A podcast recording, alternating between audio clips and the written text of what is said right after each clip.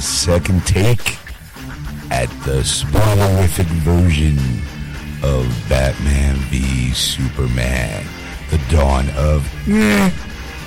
It's time for Geeksters. And welcome to Geeksters. I'm your host, Ed. I'm your host, Sean. And with us is... Dave Sitbon. You want to talk into that mic, Dave? Hello, everybody. Can you hear me now? No, you can't. No, because... Oh, wait. Here we go. Now try it. Now, good. Hi, everybody. There it's, we go. It's Dave Sitbon, your oh my God. guest host tonight. Oh, my God. Okay. Folks, I'd like to formally apologize on behalf of the Geekster staff. Um, we did this last week, um, and there were technical difficulties. Ed, would you like to tell them what te- te- te- technical difficulties were? One of the microphones wasn't on. You're kidding. No. Yeah, well, you know, keep in mind, um, the day that we did this, my girlfriend was in town. Yes. And her mic was on. Mm-hmm. My mic was on. I turned her mic off because I'm like, well, she decided not to participate. She just sat there uh, hangry because she was hungry and angry. And I'm like, okay, I turned hers off and mine was on. And then when he starts talking, I'm going, are you okay? Because I can't hear anything. Oh, I see it going on the screen. Like, and I'm like, oh, okay. And then, you know, I'm like, all right. And then two-thirds of the way in. Yeah, it's about over an hour by the time I realized, wait a minute, this doesn't so, sound right. And I click, and it went on. I'm like, oops. So basically, it was just like all your other shows where you just hear Sean talking. Yes. Pretty much. Yes. You know? So after after getting after getting a, a, a response of, I can't hear Ed. I was like, well, you know, well, let's just redo it, you know? Um, so here we are again. Revisiting. And revisiting and rehashing. Also, bringing Dave in since he, you know, watched the movie too, yes, to get like a, a third perspective out of it. Right. Um, so I figured what we'll do is um, not more so like going through the entire movie of what happened, like, mm. and this happened, this happened. Instead of rehashing the plot, I figured we just go around the room, bullet point style. Okay. Go what we liked, what we didn't like, and then any, you know, like vague questions like, well, why did this happen, or what about this? And, right. and since it's going to be a spoilerific version, we don't need to. We might tell the audience like, well, okay, well, the reason why we're asking this is because this is what this is what led up to it. Yes, but not necessarily like, well, and this happened, and and then this happened, right. and, and and this happened. Yes. So we'll start with Ed. Okay. So um, let's give him a little mic time. Well, the overall, I I didn't think this was a horrible movie.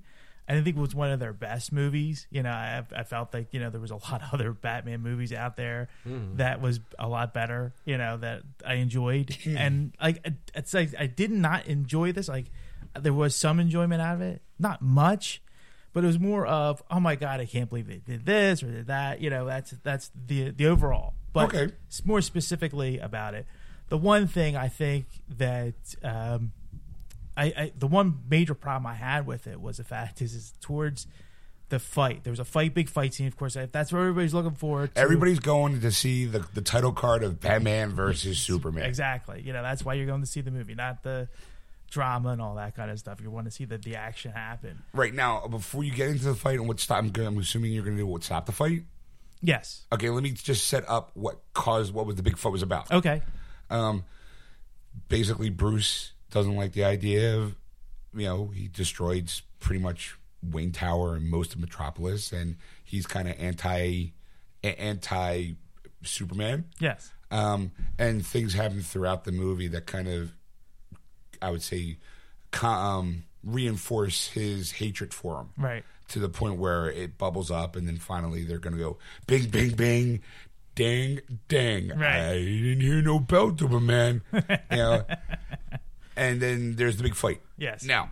Okay, so as as you, as as you're saying, there's a big fight. I know the action scenes were, were glorious. I mean, you know, it was it was something that you when you see the trailer, that's in there. You know, you're like, wow, this is great. You know, you, you see the battle, and of course, towards the end, Batman almost defeats Superman. You could he say he kicks his fucking ass. Yeah, let's, I mean, you just know, let's just say what it is. He's got his big ass boot on his neck, and the this. spear with kryptonite on the end of it, knowing that it will weaken him and kill him. Right. Ready to like just kill him, and it's like that that primary like yeah, yeah you know, like that ooh, he's definitely gonna spear going him. Caveman on Superman, exactly. And uh, so of course, as as that's happening, that last moment of, of breath that Superman has, going, save Martha. Okay, because the setup is, is that Lex figures out, um, basically kidnaps Superman's mom. Yes. And has her locked away where he, even he doesn't know, so right. Superman can't beat it out of him. So, and it's like, well, I'll let your mom go if you fight Batman. Yes. So it's more like, uh, I, I've I've laid the groundwork for you guys through the fight. Now I just need, I've, the fuel's there. Here's the match. I have your mom.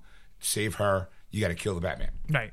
You know, so there he is on, the, on his back. He's getting ready. He's like, save Martha. Now also, too, yet again, in a Batman movie, you have to rehash his origin, his story. origin stories. Again. Again. Again, yes. I mean, uh. granted, it was during the, the opening credits, but...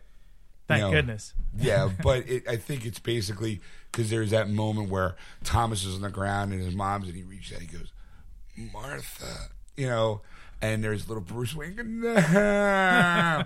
you know. So now flash, flash forward to where Superman's going, save Martha. And of course now Batman's going, what? Why do you use that name? Why do you use that name? And he's like really ticked off now that, you know, that, Mar- that he's using the name Martha. And of course last minute, Lois Lane comes running in and going, Martha is his mother's name. Dun, dun, dun. And now all of a sudden, they're friends. Yeah. Like, like I, have, I have a post. Did you super see my, friends. Did you see my yes. post on my Facebook page? Your mom's named Martha, too? Super besties. Yeah, they're doing high fives. Yeah. That's, that's all that. And the one where Robin's left out when Robin realizes his mom's not named Martha. yeah, and that, that, that stops the fight. So yes. Batman's like, oh, what have I done? Right. Our, uh, your mom's Martha? My mom's Martha. I can't. Oh. Yes. Like, and it's like, it's such a weak plot point. And then my wife says to me, well, you know, it's Batman couldn't save his Martha, his mother, so he's saving Superman's Martha. And I'm like, that's too deep for comic books. Like, I mean, well, it's not, it's not, I, I mean, it, in a roundabout way, she's a roundabout way. She's uh, that's what Snyder intended. Well, I think, you know, she's right. I mean, yeah, it is kind of like I can't, the ten-year-old boy in him can save a mother named Martha. Yes. And I, still, it's it's real thin for comic book. It's more like, wait, we have moms who have the same name. It's there's another meme too where I saw was, your mom's name's Martha? So is my mom. Oh my God, did we just become best friends? And next you know, it was, it was um, the scene from uh, Step Brothers. Yeah. And they're like, yay. Like, like out of nowhere, two middle-aged men become besties because they, they share the same mom name. Yes. You know? And I thought that was just, I thought that was weak. I just really thought, like, the uh, the whole build-up for the fight. And, you know, that, that ending was just like, really? That's the reason why they stopped the fight? I mean, like, right. you know, like maybe realizing that, you know, they're both on the side of good and justice, that maybe they should fight evil. Like, that wasn't the reason why they should, you know, team up and become friends. Right. And, and, and at no point in time, like, because like, Superman didn't even kind of, he was never on the defensive, I'm going to say. Mm-hmm. Like, he, right before he goes into the fight, he's like, I'm going to try talking to him, Lois. Yeah. I can ration with this guy. And of course, Batman's already half, you know, half crazy as it is with anger and rage, so he's blinded, which is kind of not really how Batman usually works. Yes, but I've seen him mad in comic books, and you know, so it's like, uh, all right, you know, I can understand the the stubborn mentality of, you know, bull in China shop. I'm mm-hmm. just gonna go, but never once did Superman ever go in and go whoa whoa whoa whoa. There was plenty of times where he threw Superman into a wall. And could have went, I'm trying to stop you because of this. Yes. He was too busy fighting him. You know, even when, you know, you're just like, well, you have, there's a moment where you actually have the upper hand on Batman for a little bit. Right. You could have went, stop fighting me. I don't want to fight you because Lex Luthor has my mom. And he told me, you could have, here it is. Stop. Lex Luthor has my mom. Um, he'll kill her unless I kill you. Right. Right. Took me, what, six, ten seconds maybe yeah. to and say even, that? Even that scene that you just mentioned where you said to Lois, I'm going to rationalize with him, I'm yeah. going to talk with him. No, he didn't. He goes to Batman, you're done with the suit. you're not going to do it again. Well, that it was, was earlier. Like that, that, that was that was earlier. That, that was way not earlier. Rationalizing. That's just threatening. Well, the dude. Yeah, but at the time, of he course, didn't... he's going to be defensive now. Sure, yeah, right? You know, yeah. So I, okay, so what else? The, and like so far, you haven't talked about anything you liked. Okay. Oh, you want things I like? Well, I mean, like I said, I'm thinking bullet points. Like, what did you like? What did I like? Well, I, I, I Lois wow. Lane's bathroom. Oh, Ed has more bad things to say than good That's things. That's the thing. Like, like, all, all it, like That's it's fair. Easy, it's That's easy to come up. It's, it's easy to come up with the bad things and the, the, the, the good things. Because the thing is, is that also you have to really pay attention to this movie. I mean, there was a lot of plot points where there was a lot of subplots going on that revolves into the one like final finale, and you're like. Wow, if, if, if I and there was a couple times because this is the thing we saw in the theater where there's comfortable seats, assigned seating, which was great and nice. But the only problem with it, with it's not stadium seating, so people walking by with like eight-year-old bladders, adults. I'm not talking about the kids. Like the kids, okay. I understand. Like yeah, they they have a, like a little bladder and they got to run to the bathroom, like, right? Two, three. But there was adults like like running in and like. Well, you, there's it's two and a half hours, but I, we I, had a I, crying I, baby in ours. So. uh So you're saying that guy walking by you made distracted you enough to I, miss a plot point? Well, not really miss a plot point, but like there was one scene where like like Batman's riding through uh, uh, Gotham and he shoots the a cable at a, at a bad guy's car, and now he's dragging this car through right. Gotham, and I missed what happened to that car because now it's not in the in the scene anymore. And like, and I'm like, son of a, like like this guy walked by, you know, and it was the same guy who walked like four times past us. You know, that was just like annoying to me, and it was just like. But I mean, I mean, besides that, I mean, you know, I'm, I, I'm, I, I still want to kind of go over this other bad plot point that I not plot point, but something that I saw that irritated me because it reminded me of Superman Returns, where they the Lois takes the staff after they were done fighting, like now they're friends, and now they're going to come up with a plan to save Martha and stop Lex Luthor. Right. She she throws it in a well. Right. She spear. throws a spear. Now, uh, one thing you like a flooded subway or whatever yeah. it was. Yeah, she dumps it and she drops it in this like yeah, like it's, like it looked like just a pool of water. Right, and uh, so now there the fight's going on. The building collapses. Lois Lane, before that happens, realizes that they can use the spear because Doomsday shows up. Right. Yeah. And it's the body of uh, it's it's a mixture General Zod. Of, General Zod. It's a mixture of General Zod and Lex Luthor. Yes. Which is like the comic books. Right. So all right.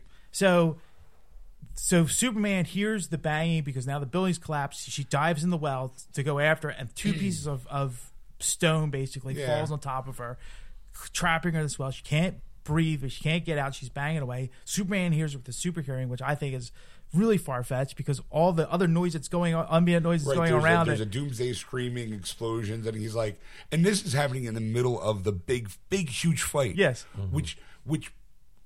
Uh, to kind of compound, finish your thought because I, I can I can all build off of that. So, so the thing is, is that now Superman now goes saves the day, wants to save Lois, which is like okay, makes sense. So he throws the the rocks away and he goes diving after Lois, right? And now she comes out and he's now stuck with the staff and he's dying, right. like you know, like like like literally dying. So she goes in after him, saves him and the staff. She throws the staff like far away so he can live again. Right, and now he understands what he needs to do because now he's in love with Lois and, and decides now I have to take the staff and penetrate Doomsday with it, and starts flying with it with with the spear. And right. I'm like, the sea bef- this just happened. Like this, that, that was like like, yeah. like a half hour well, he, ago. He or, was a little raggedy flying. I, I, I imagine but, that, but, but I mean, like he was like like near death. And I mean, uh, granted, I, I mean, he got his probably got his powers back when the the, the Kryptonite was far enough away from him. But still, like after a while of flying, wouldn't he just like crash land, like basically just like? And that was a pretty big piece of kryptonite on the end of that. Exactly. Now, okay, people were going, "Well, where did they get the fucking kryptonite from?" For those people who didn't see the movie, um, well, again, I said it in the I'm, I'm I'm taking a moment to pat myself on the back. Yes. Because back after we watched Man of Steel, they're like, "Okay, what are we gonna do for Man of Steel two?" I'm like, "Well, they can introduce kryptonite via the world builder because." They were trying, Zod's big plan was to try to convert the Earth into another Krypton. Mm-hmm. So when they, and it was working until it blew up. Right. You know, so that people seem to think that because that machine blew up, oh, the Earth would just snap back into place. It didn't. There's concentrated uh, rock and mineral that are you may say concentrated Krypton, mm-hmm. which created Kryptonite. Yes. So the whole one of the one plot around the whole kind of is around this whole big rock. Yes. Because Lex wants it and actually gets his hands on it because he wants to make weapons to try to fight it, you know, just in case we need it for Superman. Right. We I should have it, blah, blah, but blah. It's a deterrent for right. Superman, yes. And Batman wants it for himself so he can jam it into, you know, Clark's chest. Because he, you know, he, I don't know how he realizes that it hurts Superman. That's another thing. They never explained how either of them knew that it would hurt Superman. Superman, right. It was just like, here you go. Well, the only the only thing I could say well, for Lex's Lex part, knew because of the autopsy from the information from the autopsy. Oh, that's right, right, right, right. That's, that's, I was about to say that. Yes, that, that's that's exactly right. That's what the, the plan right, was going right, to make up. About that. So, and for, for the listeners that I didn't finish the sentence, the autopsy on Zod. Yes. Right. So, like, that made sense. And then, of course, I'm, I'm assuming Batman found out because he found out the autopsy report. Through the... Through stealing the computer program. But, I mean, that, they never showed it, so obviously it could be... It's just, like, a wide-open interpretation that we right. just no, no, post no, it, you know. How did Lois know it was going to kill Doomsday, though? That's, yeah, that's... Like, she, did she even know that he was Kryptonian? Clark did say something.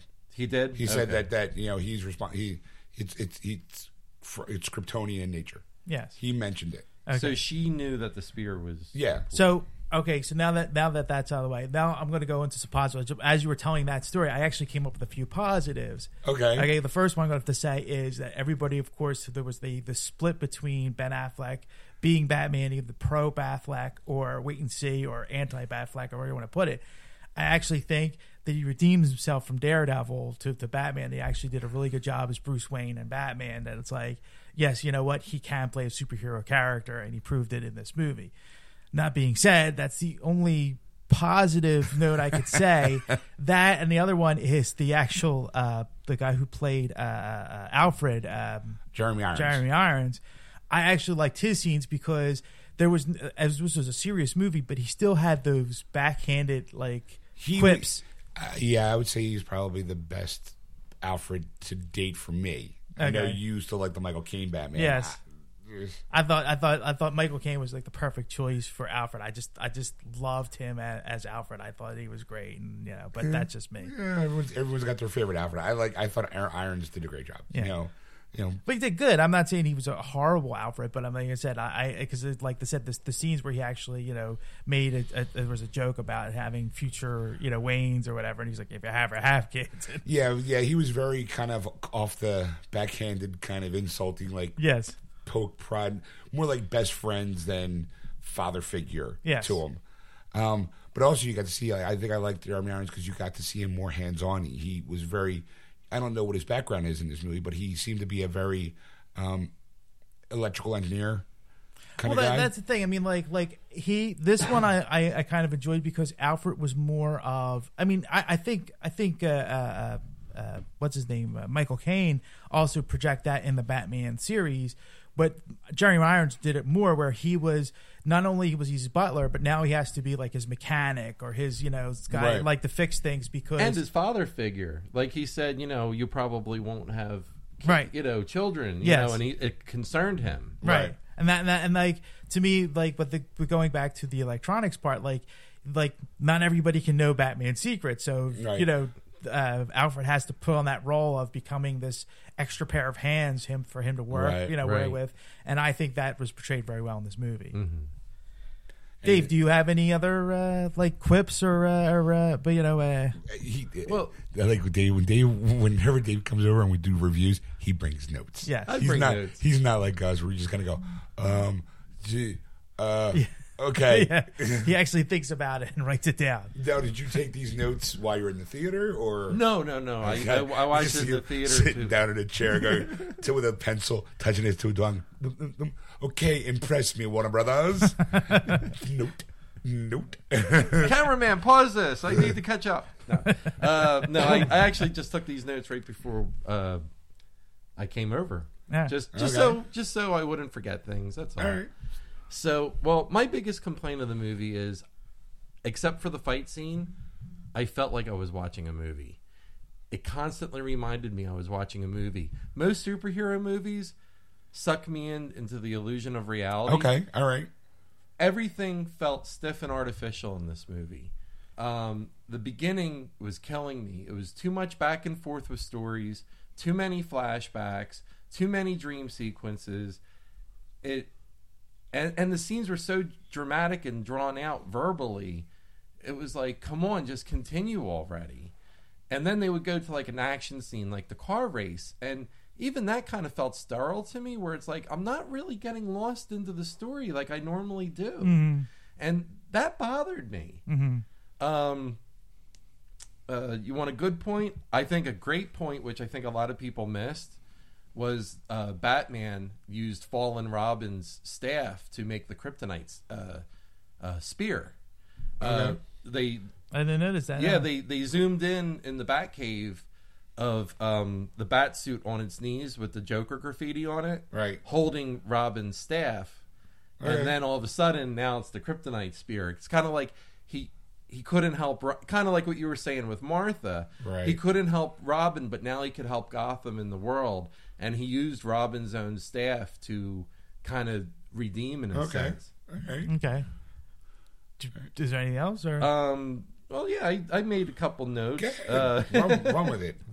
Uh, as Ed was saying, with uh, people getting up in the theater, they were throwing so much at you. Um, I, I didn't write down the article's name, so forgive me for stealing, but some, some article said they, they threw a six-hour story arc into a two-and-a-half-hour movie, and I can't agree more. And they there, threw... There was a lot. And now, you know, there's a three-hour cut. That's just and it's still not going to help. It's much. not going to help because it's it's all fluff stuff. Because it's going to be it, even Zack Snyder said it's mostly just more fighting stuff. Like yeah, and it's and like, like that's not going to help. Yeah, like throw in, um, throw in some more plot. Like yeah, or throw in less plot or explain some of the plots. Yeah, I get where you're going. So like um, the dream sequence, which a lot of people believe it had to have been more of a vision because you actually see Darkseid's Omega symbol. Okay, I'm glad we're I'm glad we're touching on this because I did remember a few things. Okay, so, like, that, there's this one scene in Batman's Vision, Dream, whatever you want to call it, where uh, Barry uh, time jumps and he's like, "I'm too late, and too he, early, too early," and and jumps out. It's like I almost missed that. You know, it, it was like if I would have blinked just a little bit longer, I would have missed it. Well, it, at first when we first saw, he didn't know that was Flash. Yeah, I didn't. I didn't know it was Flash. I had no idea what that was about. Like it did, didn't make any sense right. to me at and, all. And the Nazi like military police with Superman symbols on them. I, I was. That's because you don't play video games. No, yeah, not because the that's from stuff. Injustice, Gods Among Us. Okay, and there's also an alternate timeline where. So it had to be more than just a dream for Batman to have seen all this. Right. It had to have been some kind of vision then. Well, I, I tend to agree. I do think that it was... See, the movie I was trying to remember was called Prince of Darkness. It was uh-huh. a John Carpenter movie where they're trying to... With that rock singer. Uh, with Alice Cooper's Alice in it. Cooper, yeah. yeah. He's in it. He's not the main character, but he's in the movie. But yeah. it focuses around them um, trying to stop the return of Satan. Yeah, okay. And the lead character keeps getting these horrible nightmares.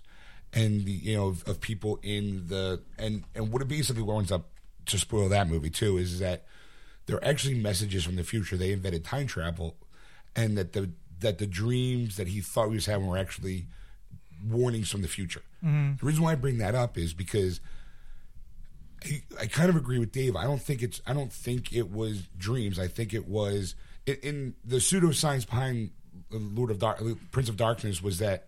When we're asleep, our brain activity works on a different frequency than our waking brain. Mm. And that there's a way to, if you could basically find out that wavelength yeah. while you're in a dream state, you can you can kind of send messages into someone's brain. You know? Okay. And that's where I kind of think, you know, with Barry, you know, first, he kind of had, if you didn't know, like you said, like you didn't know that was Barry. Like you saw a guy in a suit, like a red suit, but there was so much gunk around him too yeah. that you couldn't tell that it was. It wasn't the Flash. A, yeah, because I, I I thought it was Robin at one point. I, I and, and I'm like, no, that's not Robin. But like like when I first saw the with the mask and all, and he's like his face was like pushing right. forward. It's it, it kind of like one of those like in the old timey movies where like there's that water and he's like kind of pushing through. Yes, you know. Yes, and it, it's like all around him. Yes. You know, and, so, that, and that's the same. Like at first, I thought because it was a young face, I thought it was Robin. I'm like, no, nah, that's not Robin. But I'm like, I don't know what, like, I knew it was a superhero, but I didn't know which one it was. And right. Because of the mask, that's the only reason why. Right. right, and then later on, when you see Diana, Wonder Woman, looking at the video clips, and there's that scene with Flash and the convenience store, you know, you know, stopping a crime. You know, it's it's Ezra Miller, the actor who plays Barry. You yes. know, the problem I have with that scene is, and I said it the last time too, is that fucking shave if you're going to put a mask on, right? Because he had this shitty like. I'm fifteen years old and I want to be a man, so I have a beard. But that beard is so spotty and so it's a shitty fucking looks beard. Looks like pubic hair. Exactly. Right. I'm like, yeah. Why not shave when you put that your own cowl on? Like, right. You know, your pube face is not manly to me. Right. You know, so to kind of when you see his face, it's like okay, mask kind of red. But there's also kind of like a blackish blue around him too, like the liquid, like almost like liquid metal. Right. And then you see his chin, and all I could think of is going, "Oh my god, that's a shitty fucking beard." Like if, you, if you're focusing on the beard, you kind of miss the. I mean, yeah, he had the Flash symbol on his chest, yeah. I think, but you still go, uh, "Dude, shave, fucking shave." Mm-hmm. Like if, if if your main thing is going to be, you know, from the nose down, like any other cowl. Well, that's mask. The thing. Like, like, like. Then that was the thing. Like, I think they should have done the convenience store scene a little bit differently because you didn't really see a good bit of his face. So if you saw his face, maybe it would have made more sense because it was a it was an angled shot down, which makes sense as a security camera in a right. store. So you, it makes sense why they shot it that way. But the thing is, is that I didn't get a good look at his face. If that that pubic beard was like more prominent, and then I saw like I'm like, oh, now I now I get the connection between the two. It would have made better sense. Yeah, but I think I think it was one of those things where they, they took, like, it's obviously the Flash because right before he clicked onto the icon, right before she clicked on the icon, it was a lightning bolt. Everyone knows the lightning bolt.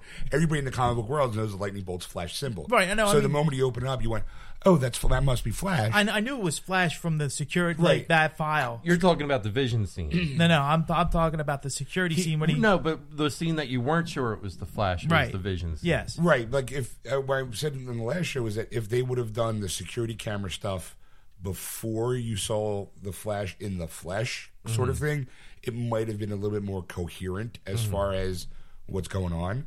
I, I think.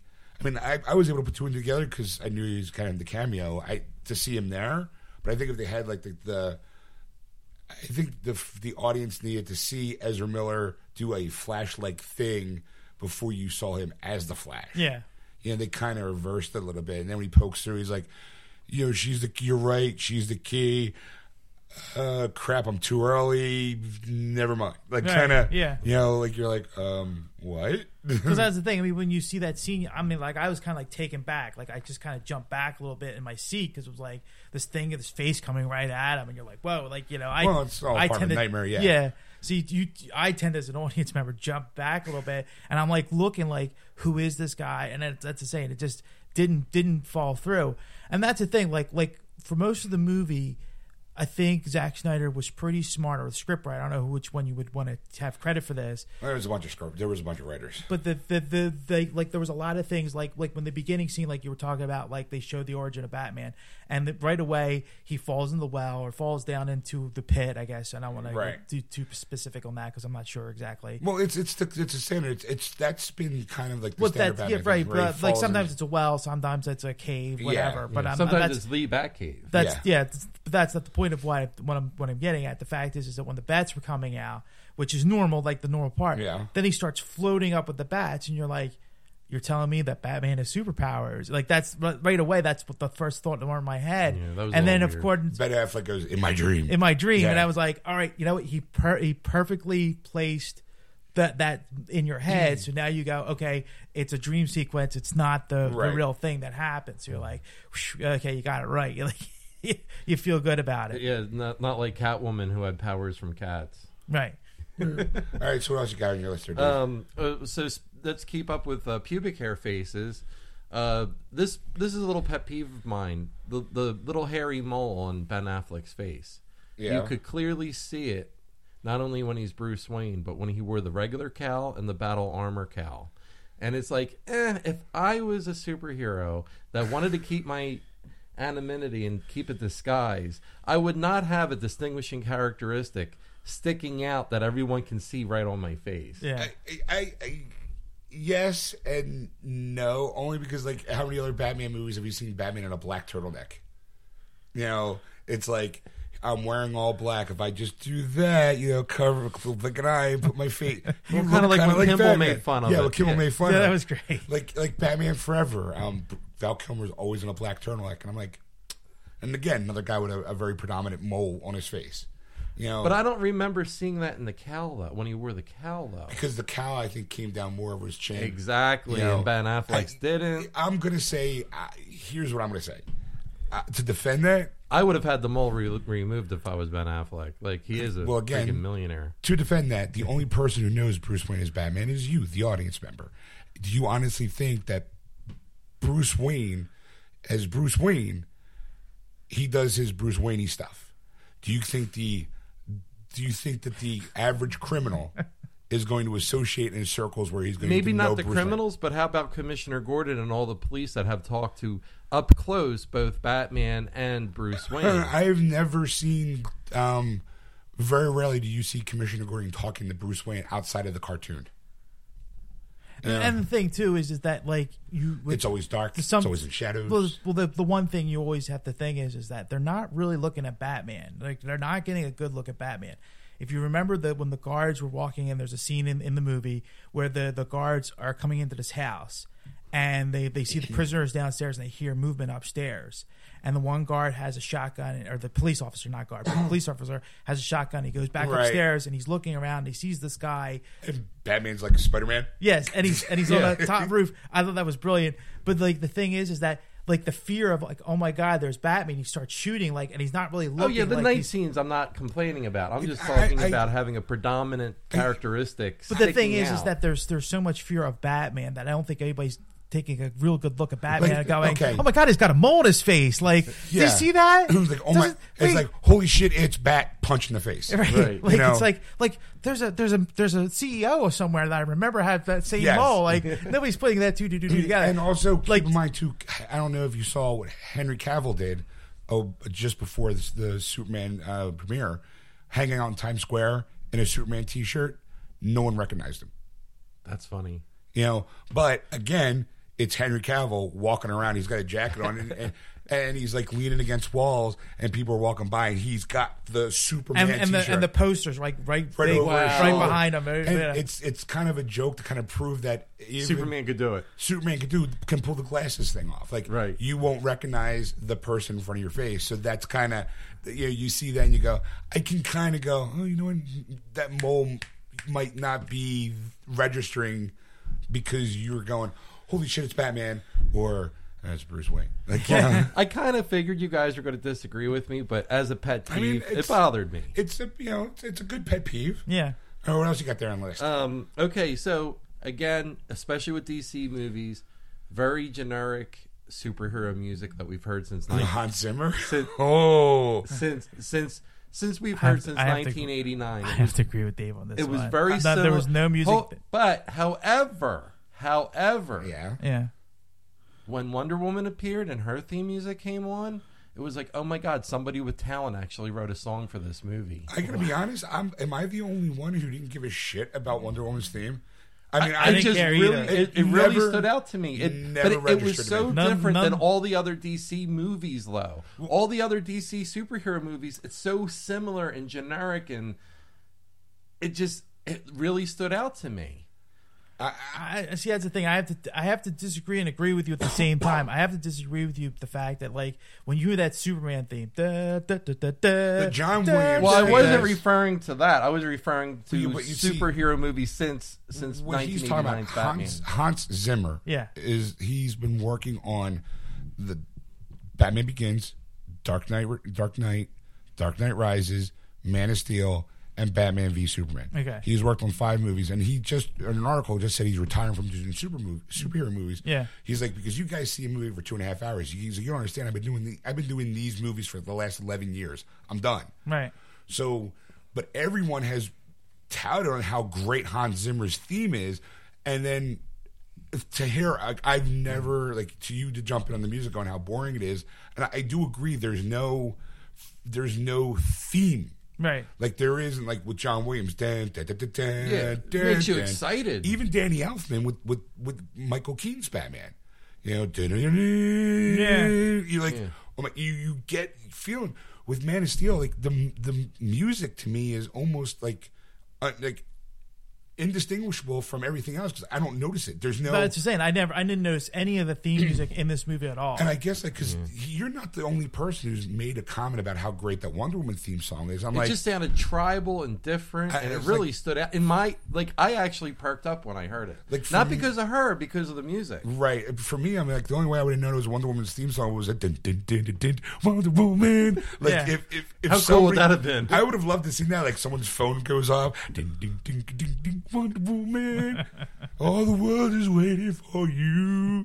You know, so I mean, to, you're set in tight, fighting for your rights in the red, white, and blue. So I mean, so hear the music. I'm like, ah, you know what? To me, I I had no emotional response from any of the music. So, uh, all right, uh, that's new. That's that's something new to the table. So yeah. Okay. okay. Um. Uh. Overall, Lex Junior not not impressed. I don't know if he was supposed to be Lex's son or clone, but I'm gonna say son. Just, but that's the just thing, like, like not impressed. You're too much again, too much like other superhero villains. Lex Luthor is strong, and it and it, it just take, takes away from the great Lex Luthor. Well, that that was the thing. Like I, I hated him. I, I thought Jesse Eisenberg was him. horrible. Like be, wait wait wait. Let me finish. I thought he was Lex Luthor. And I'm like, that is the worst Lex Luthor impression I really impression wasn't sure. Ever. I had to actually talk to people and then after right the before movie. we started, because I was gonna, I was gonna rip into him like at, for the, for the first podcast, and then right before the first podcast, you go, no, that's that's Lex Luthor's son, and I because he said in the it movie, Lex Junior, yeah. it's Lex Junior, and I'm like, oh, well, it makes it kind of better. The problem I had though is is that Jesse Eisenberg and Henry Cavill are the same age. Really? Yeah. Wow, okay. You know, uh, so it's like, if he's like Lex Junior, like, I, I, I mean, I, I enjoyed it because, to, again, pat myself on the back, mm. is in the trailer where he kind of walks in and he goes, look at that, Bruce Wayne and Clark Kent, blah, blah, blah, and shakes his hand, look, you don't want to fight with this guy? Everyone made a big deal about it, and I'm like, no, that's a kid who knows more than he's letting on. That's the snotty going, I know something you don't know. Yeah. I know something you don't know. You guys are fucked. And then later on, when you find out that not only did he know that Clark Kent was Superman the whole time, he fucking also knew Bruce Wayne was Batman the whole time. Like I said, they're, they're, that's the thing. Like, like there were parts that were like really good. He did really well in, and then parts I think he did horribly in. That's that's the thing. Yeah, and was... then I think the, the horrible parts outshine than the good parts because like the little speeches like that, like psychotic, like that's a three syllable word. That that, that's a great. That's a great line. That's, that's like, a great line. That's perfect. It's a three syllable word for people small, small little minds. Yeah. You're yes. like, ooh, I want to punch him right in his face. That's so good. Yes. And then there there was another one where there there where there's a senator that comes in because he wants a license to bring in the the, the kryptonite in. Right. Because it was from India, the Sea of uh, uh, India, uh, uh, and uh, wants to bring it in the United States, and he has to get permission from the government to do this. Right. And the senator comes in and meets him at his house, and like there's there's a there's a part where like he's talking about like she's like you can you can piss in a jar and call it Granny's uh, apple cider, cider yeah, uh, and and you know it, it, it's not true or whatever, and you're not you're not getting it. And then of course the next scene, like there's a few scenes later where it's now. They're at a committee and like he's she's talking and all of a sudden she stops and looks because right on the desk where you can't see it in like the general public's view because of the uh, the dais is higher, the, the desk is higher. There's a there's a, a blockage. She looks down. There's a jar and she turns it around and obviously you know what it is, right? And it says Granny's you know apple yeah. cider. Going, oh my god, it's a jar of pee. yeah. like, it's a, like oh my god. I mean, I, I guess he didn't have asparagus because you didn't smell it ahead of time. Bathroom humor in a Superman movie. but, I mean, that to me was brilliant. That I love that scene because you know, because Lex is not there, and then the whole yeah, the explosion explosion happens. happens, and you're like, wow, that was that was really impactful. But then there was that scene where he's uh, they're at a party, and he's Batman gets or Bruce Wayne gets invited, and he's now trying to steal right. the data from from Lex Luthor, and he has this speech, and he's just like, I guess he because. He didn't prepare anything, and he, he's kind of like... Well, I didn't think it was... I think he prepared it, but I think... I, I, okay, I mean, I know what you're saying. He gets all flighty. And, flighty, and, and like, it gets interrupts himself, and then he's like, at the end, he's like, just, just enjoy yourselves, and that was it. And I'm like... you know what, just to be Lex, Lex at that time I thought it was Lex Luthor. I'm like, Lex Luthor always knows what to say. Like, he's right. always a clear and uh, thoughtful speaker. Right, but to me, I read it as he's a psychopath. Like, I'm the, I feel like I'm the only one who walked out going, he's a complete psycho. He's playing it like a complete psycho, a schizophrenic psychopath, where he's like, where the slightest thing, almost O C D-ish, it's kind of like, and this and this, squirrel. And then he loses track because he's so he he's so smart, and he's so um, he's supposed to, he's supposed to be literally the smartest person in that room. Yeah, mm-hmm. And there's that quirk that some smart people have where they'll start explaining something, and then they start to ramble, and then they realize they're rambling, and they're like, oh, you know, like, and then he's rambling into this kind of like almost semi-psychotic rant mm-hmm. that everyone's kind of going, ew, what the fuck is going on with Lex? And he realizes that he's now in front of a room of people and he's losing control, so he's like, just have a good time, and leaves. Yeah, like, that's how I read it. I didn't read it as as well. It's saying like like the, the, like I said again, that at that time I thought it was actually Lex Luthor, right. not his son. I, I see. I think where our, where our, where you and I our lines seem to kind of blur. Yeah, is that you read Superman? You read Superman a lot. You know a lot about Superman. Uh-huh. And that I didn't. I am clearly known as a person who dislikes Superman. I kind of only read him once in a blue moon when I feel like it. Yeah. So you, when you walk in, you go, I know everything about Superman and about Lex Luthor, and that when something kind of deviates from what you are comfortable with, from what your knowledge is, and I do it too. It's like, I'm not like, yeah. you, you know, you kind of go, that's not my Lex Luthor. You fucking... And and I do the same thing. I think we I think but, we, we as geeks mm-hmm. tend to do that because we know what we know, and then we have our predetermined hopes going in, and when that doesn't happen, we get that. Like, I, how many times did I walk out pissed off at a Spider-Man movie? Yeah, because I'm like, that's not my Spider-Man. Well, the last two were garbage. Yeah, exactly. I like I uh, and every time I walked out, I'm just like, oh, what the fuck are they doing to me? Yeah, like, that's why I'm like, I'm excited for Civil War, but I'm also going, oh, they, they please don't hurt me. Like, I've, I've been hurt enough times. But go ahead, so. Oh, so, you know, kind of like what you were talking about, comfort zones, and that you weren't as big of a Superman fan. I kind of took it where um, Snyder created this Lex Junior kind of character mm. in the sense that, hey, let's try something new, something different, a little bit more daring and aggressive, but I'm going to make him a junior. Just in case the fans really have a problem with it, in the mm-hmm. future I could bring Lex Luthor, the real Lex Luthor, back if I have to. Well, but his dad's dead. They mentioned that in the movie. How how many people have faked their deaths? I, I mean, comments? yeah, I, I I see where you're going, especially but I, with a man with so much money and power. I think I think that's your Lex Luthor. I got I don't think yeah. that there's going to be. Uh, but they could because well, they played that's, it safe. That's the thing. Like like to me, like like you know, you, you compare you you compare like. You know, like I said, I, I at the time I thought it was actually Lex Luthor. Like, it, I never right. caught on it was his son. So to me, it was like I thought he was the wrong character because he looked too young. He was too like all over the place. You know, like like a, almost like a like a Joker-esque kind of yeah, character. Yeah. I invented you know? Facebook, right? You know, and I would have liked. I would like I, like going in. I gotta be honest, going in, I expected more of the Mark Zuckerberg from the Social Network that he did because mm-hmm. he was brilliant in that. Mm-hmm. And I thought if you take that cocky, smartest guy in the room, and I know it, and I don't mind telling it to you to your face, mm. attitude, and add a little crazy to it, it could really work. Except that he, they kind of was like, you know that Mark Zuckerberg movie? We want none of that. We want all crazy, no smarts, you know, right. but have a little bit of smarts, you know, and it's like, uh, all right. I was kind of, I was hoping more for like the smarmy businessman, smart guy, and I got right. You yeah, know, and, uh, quirky, smart right, guy. You know, and like, like, because I mean, like his outfits, I'm like, it looks like he was in a bad Doctor Who convention cosplay kind of thing going on in some of his suits. You know, like there was just a loud, like it, bright, like what, now, shiny-ish colors, and I'm like, you know, I'm like, I think I saw that in an episode of Doctor Who. Like, you know, I think yeah. Doctor Who wore that one in episode, you know, in the seventies or the early eighties. You know, like that's him. That's that's yeah. the the kind of thing. Because I mean, like.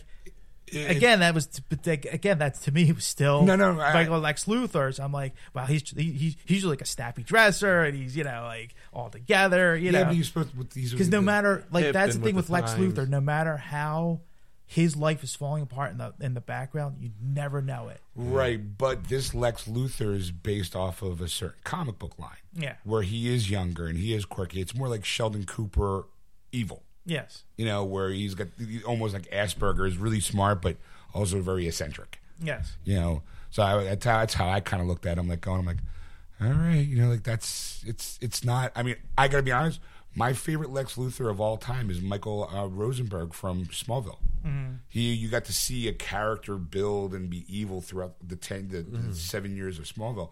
After that, Kevin Spacey is my next favorite, you know, Um, Lex Luthor, yeah, because he was just evil. It was he was, and I like you know Kevin Spacey. I mean, and they did make a nod to uh, Spacey's Luthor with the uh, Prometheus and the uh, yeah. Greek mythology uh-huh. line. Um, now, you you probably disagree with me again, uh-huh. but if I had a pick out of the two superheroes who Lex Junior's arch enemy is, I would have to say Batman in this movie. I think he was more Batman's enemy than he was Superman's.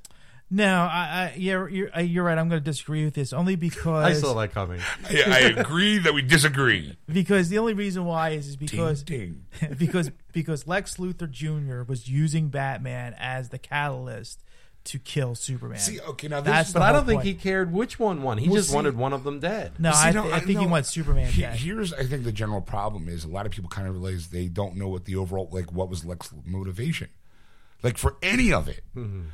I honestly think it has to do with him wanting a weapons contract with the government. Mm-hmm.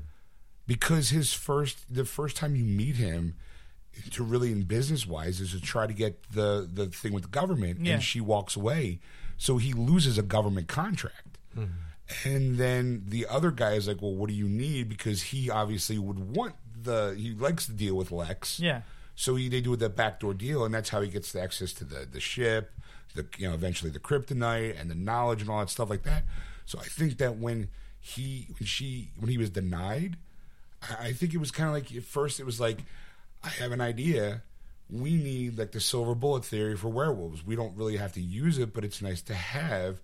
And I have the ability to do that for the government if you pay me to do that. And the government's like, no, fuck you. Why do we care? Right. You know, and he's like, ooh, I'll get you guys. And then I think what his... Then from there he goes, well, if I get Superman to fight Batman, like I, there's no real reason for him to get rid of Batman, actually, unless it goes back to the fact that he, since he knows he's Bruce Wayne, he can get rid of Bruce Wayne. He can take over all of, you know, the, the Wayne fortune. Well, I, the, this, to, to me, because the, the only reason... Again, this is all just hearsay and logic. I'm just, right, right. You know, but the thing is, is that there were certain aspects in the movie that was brought in, that, you know, kind of thing. Like, there was a painting that had, there was a the fight between angels and demons. Yeah, the... Yeah. And he goes, he goes, you know, one thing I'm going to do, because I kept everything in my father's house the same, the same. But I'm going to change this picture, turn it upside right, down. Because, because demons you know, come devils from above. Don't come from below, they come from above. So, right, so I think that he... It's, it's still that mission of, of Lex Luthor, even though it's his son, is still that mission of we need to get rid of Superman. He, right, he's, he's, he's a force that we can't control, and yeah. you know we don't know what he's going to do. So he, he's going it's, to. It's it's kind of like Batman and and Lex both have the same feelings about Superman. Yeah, is that you know we don't know he, he's a god among men. He could wipe us out if he wanted to. Right. We got to take. We have to be prepared for that. If not already preemptively stop him, because he's a threat. He's a he's a he's a threat to our whole way of life. Because because I because I also think too that I there's a scene where he has this the, the stone in his lab core and, and Lex core, uh-huh. and it he comes and it comes in and it's destroyed and it's missing, and then there's a, a batarang right. like this calling Batman's calling card mm. in the in the case like I took it. Yeah, you know. Yeah. But I don't think that really shocked. Because uh, uh, his look on his face was like, I knew this was going to happen. Like I knew Batman was going to take right, the because, kryptonite. Yeah, because ultimately he wants he kind of fe- like. So to me, it was like I think it was a whole setup for Lex Luthor. The fact that yeah. he was going to say, "All right, Batman's going to get the the kryptonite." He would have a better chance yeah. than any of his thugs, he, right? He was, he's definitely going to take down Superman. And right. then once he's done, I can take out Batman because he's just a man. Right. You know, I can take that That's out. Very possible. I mean, it, it's like I said, Lex having known who the secret identities are of both people, you kind of go, okay, well, what? There's no real... But then, okay, with all that going on, why create Doomsday? He was the insurance policy. Yeah, but here's the problem, though. He was already in the middle of creating him before he even knew the outcome of the fight. Well, oh, I, oh. but I also think I also think that Lex think he can control Doomsday. Well, there's like there's, the father and son always, type of. There's always that, or if not, compound the factor that this guy's a menace. He's bouncing around killing things. Why don't you come to me since I know how to stop Up him? Right. But now it's going to cost you. Yes, you know, maybe, but I don't think at the time he's like he's creating Doomsday, hoping that Batman's going to kill Superman, but yet create something that could also possibly beat Superman. Like there was that moment of going, if you're putting all your, if you're throwing in all your chips on this big fight that you've taken two years to orchestrate and pull the strings on everybody to get these two to head on, why are you hedging? Your, why are you not sure that plan's not working I, I, to a point? I think I think it's an insurance policy. I think I think I think because all all evil in these movies will tell you that they always have an ace up their sleeve. Sure, you know, and I think Doomsday was that ace up his sleeve where he was going, okay, if Batman can't defeat Superman because Superman's too powerful, another Kryptonian with my blood because that, I already saw what one did before that can stop him. Maybe, maybe. Okay, what else? Uh... Oh, so um, when you guys were talking about the Kryptonite staff, uh, I was talking about it with my friend Jesse online, and um, he said, you know, there were some circumstances in the comic where if Superman had enough uh, motivation, if uh, situations were dire enough, uh, he was able able to sum up enough energy to get past Kryptonite to a, a certain extent, right. And he even pointed out, like, hey, it was at the end of a staff where he was able yeah, to keep it away from his body. You don't really know the, but, the, the, what do you call it, the bubble of superhero, right. right? But first of all, his super adrenaline or whatever he uses was pretty much used up between getting his ass kicked in a nuclear blast. And he was already exposed to Kryptonite three previous times. Yeah, twice before, yeah. That same night. And it was nighttime. He didn't have the sun to constantly keep him regenerated. So I kind of had to disagree with that, and I think it was bullshit that he uh, could fly with the Kryptonite. I, I agree. I, I also think, too, that because a lot of, and this is where I blame your religion, Ed, mm-hmm. Christ-like figure that uh, that Superman is, why not use a spear? Hmm, Jesus on a cross? Okay, I mean, Spear. yeah, I no, I mean, I, I Prometheus, I, gods, men. Yeah, yeah, okay, you know, I mean, I'm not, but I mean, I'll allow it. But to me, it's just like the fact that, he, like I said, I, just the scene before, he's I, dying in a well with the spear, not yeah. touching it. Yeah, you know, and I'm like, come see people can. Some people can argue the fact, well, it was in water, so the transferring of properties of water could intensify the kryptonite. That's possible. Well, well and know, I'm like. Yeah, okay, I can almost well, buy that. Put, they do put nuclear radiation underwater, so the humans that work at a nuclear power plant don't get yeah, exposed. Cool, so, yeah. so, so, so, I mean, it could be the reverse as well. But then also the fact is, like, I mean, I could see him pick up the spear. I could see him take off. I could see that. But right. he would be falling. But, and but, but he wouldn't before, even but, have the strength to pierce. It's like, it's like, I take out for Lois. And he just crash lands maybe three feet before he gets to right. General Zod or Doomsday or whatever. At nighttime know. And with all that other kryptonite exposure throughout the whole night, I just can't see him doing it. All his I mean, adrenaline would have been exhausted by then. Yeah.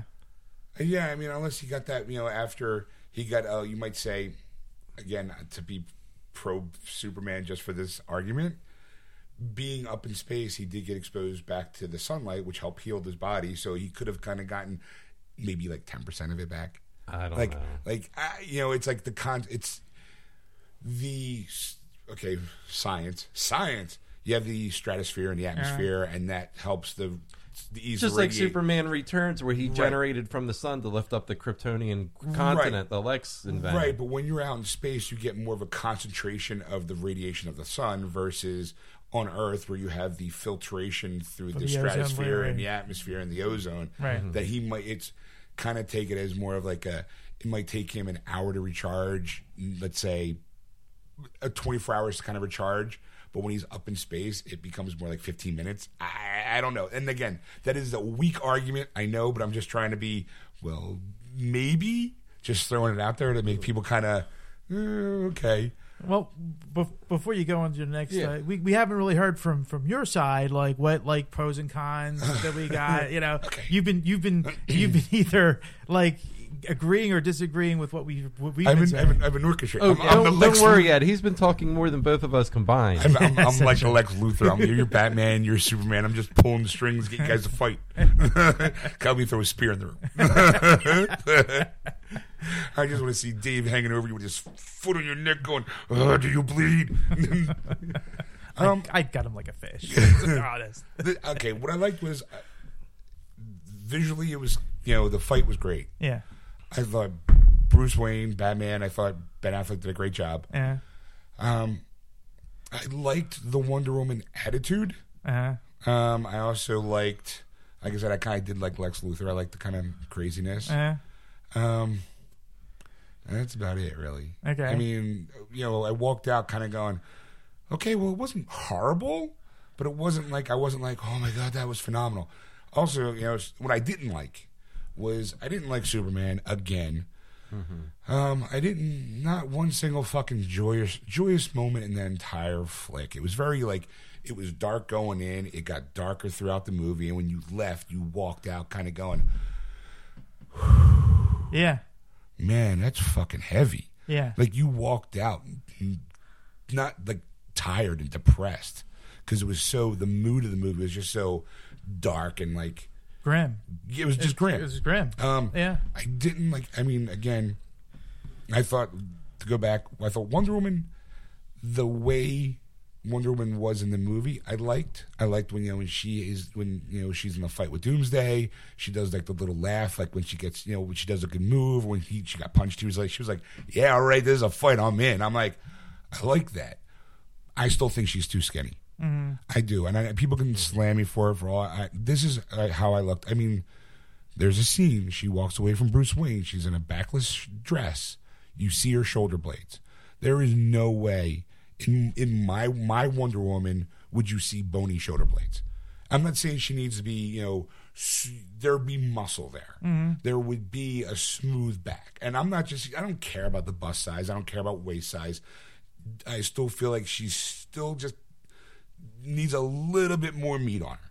Because I don't think Wonder Woman, through training of fighting and training and all that, you know, and the natural order of an Amazonian should have a bony back.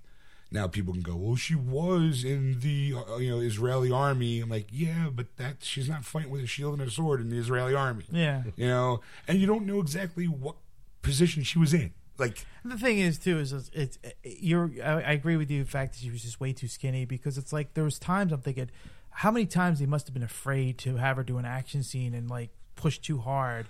And, and break a leg or, or an arm because they were just, just twigs. It's basically what it comes down to. There was no real muscle mass, like you were saying, and it was just too skinny. And it's just like, how how is this woman stopping a you know? I know she's a you know super heroine you know type of character, but I think the holding the shield and that blast was like, nah, I think that's a little too far fetched. I just wanted to add what Sean was saying about uh, the grimness of the movie and uh, how it, it just kind of kept over you like a wet blanket. It did.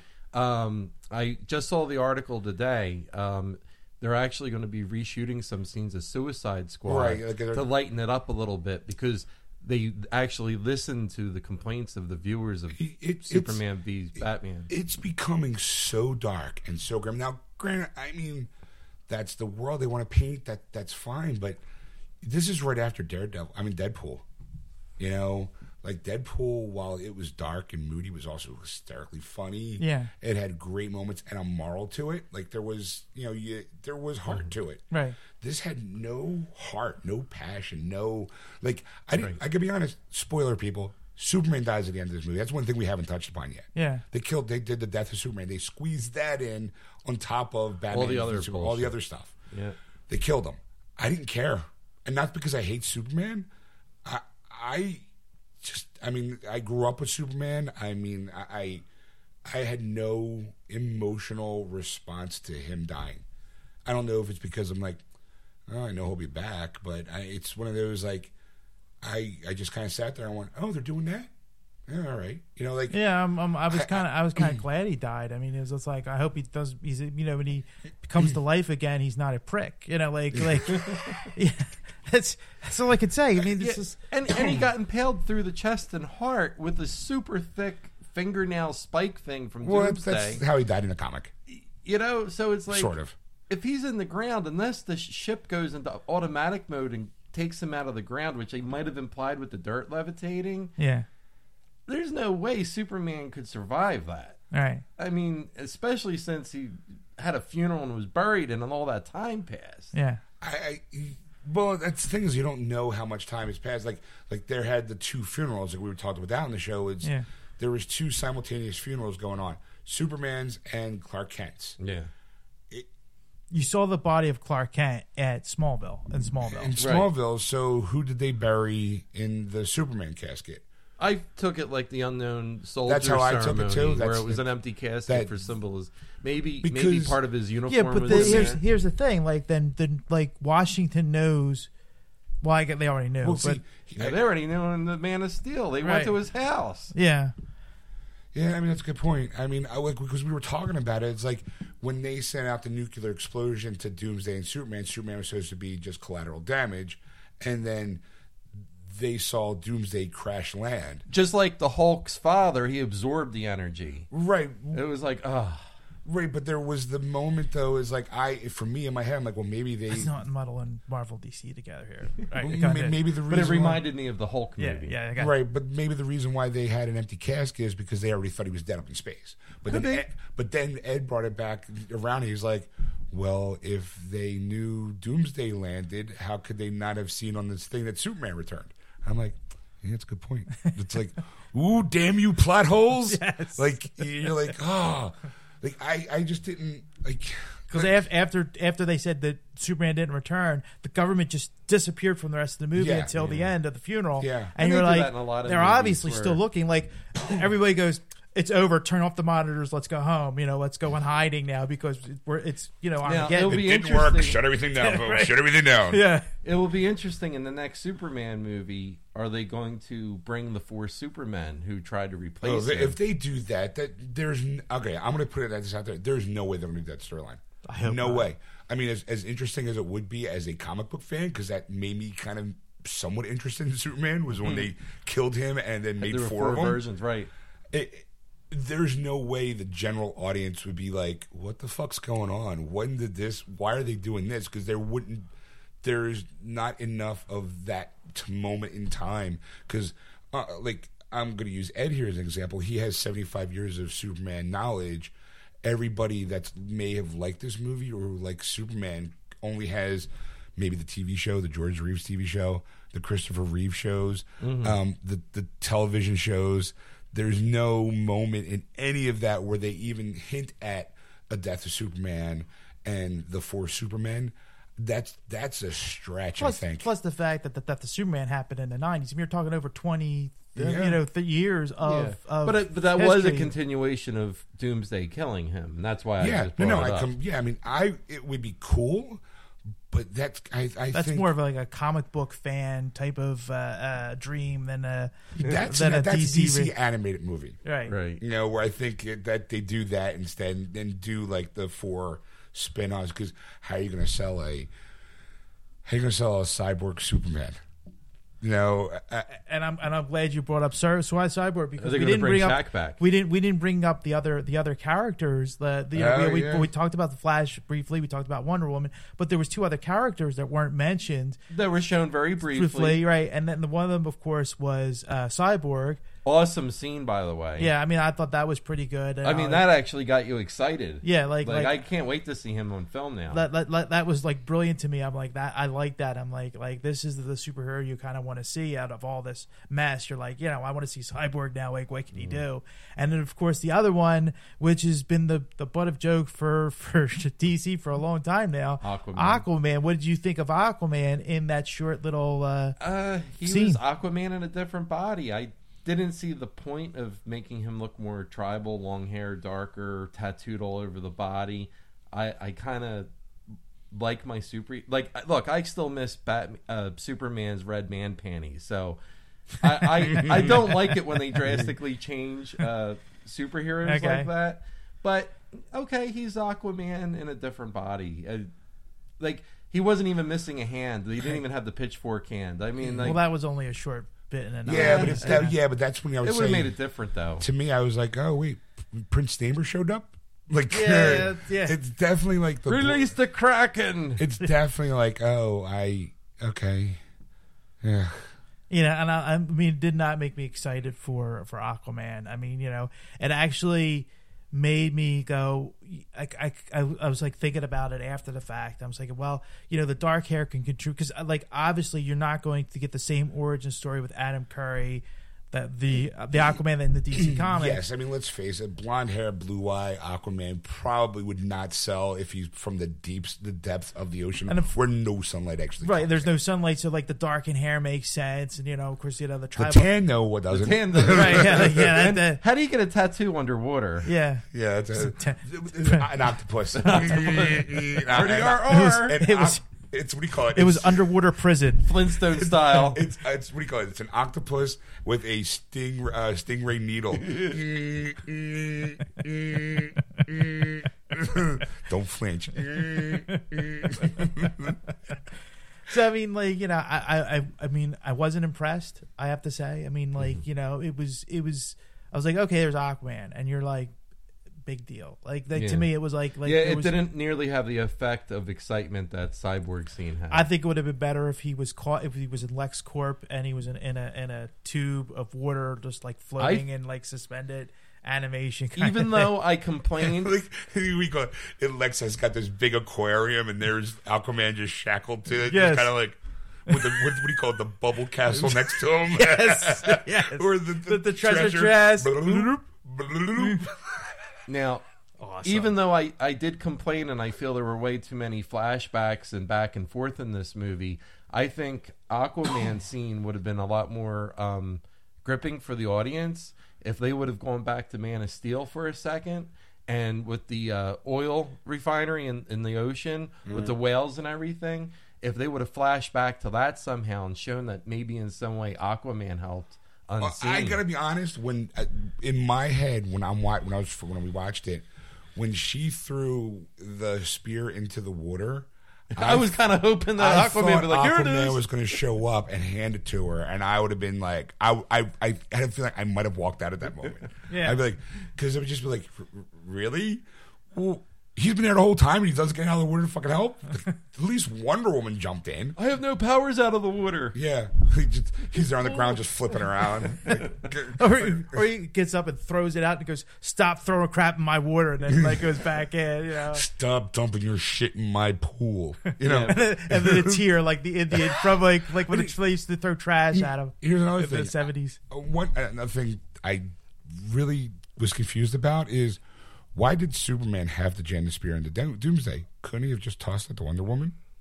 Well, here's okay, okay. Yeah. I'm, I'm glad you brought that and, point up. And she up would have been because, better with a spear. Here's here's She's the thing. Uh-huh. Here's the thing. Batman did, like I said before. Batman took a page out of Gandalf the Grey's playbook. With the fact that the battle was going on, where was he?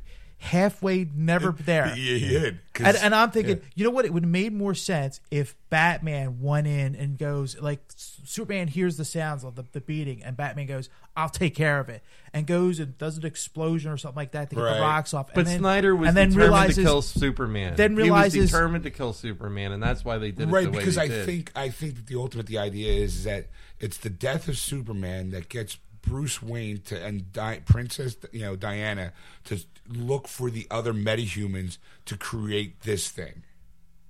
You know, oh, sorry. You know, um, I think everyone's phone's going off because apparently there is a child abduction Amber Alert in Montgomery yeah. County. Yes, there you go. So all our phones are they're like danger, danger, danger. Will Robinson. Um, I, so I think there he's using the death of Superman, like Batman even said. I failed him in life. Oh, I won't fail him in death. I'm going. You just met him. Yeah. Like, just because his mom's name's Martha.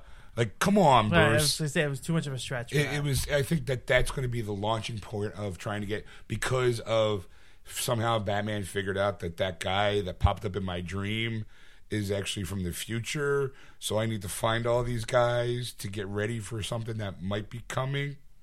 I don't know, whatever. Like I, I, I, I don't know. It was everybody said that, but that point it was like the like you said it was the Return of the King endings where there was so yeah. many endings that yeah. had to to finish up the, the this this movie, and you after a while you're like. Oh, another one? Oh, See, God. I mean, like, now they're telling it just flashed back, like when Lex is getting his hair cut, yeah. you know, to go bald.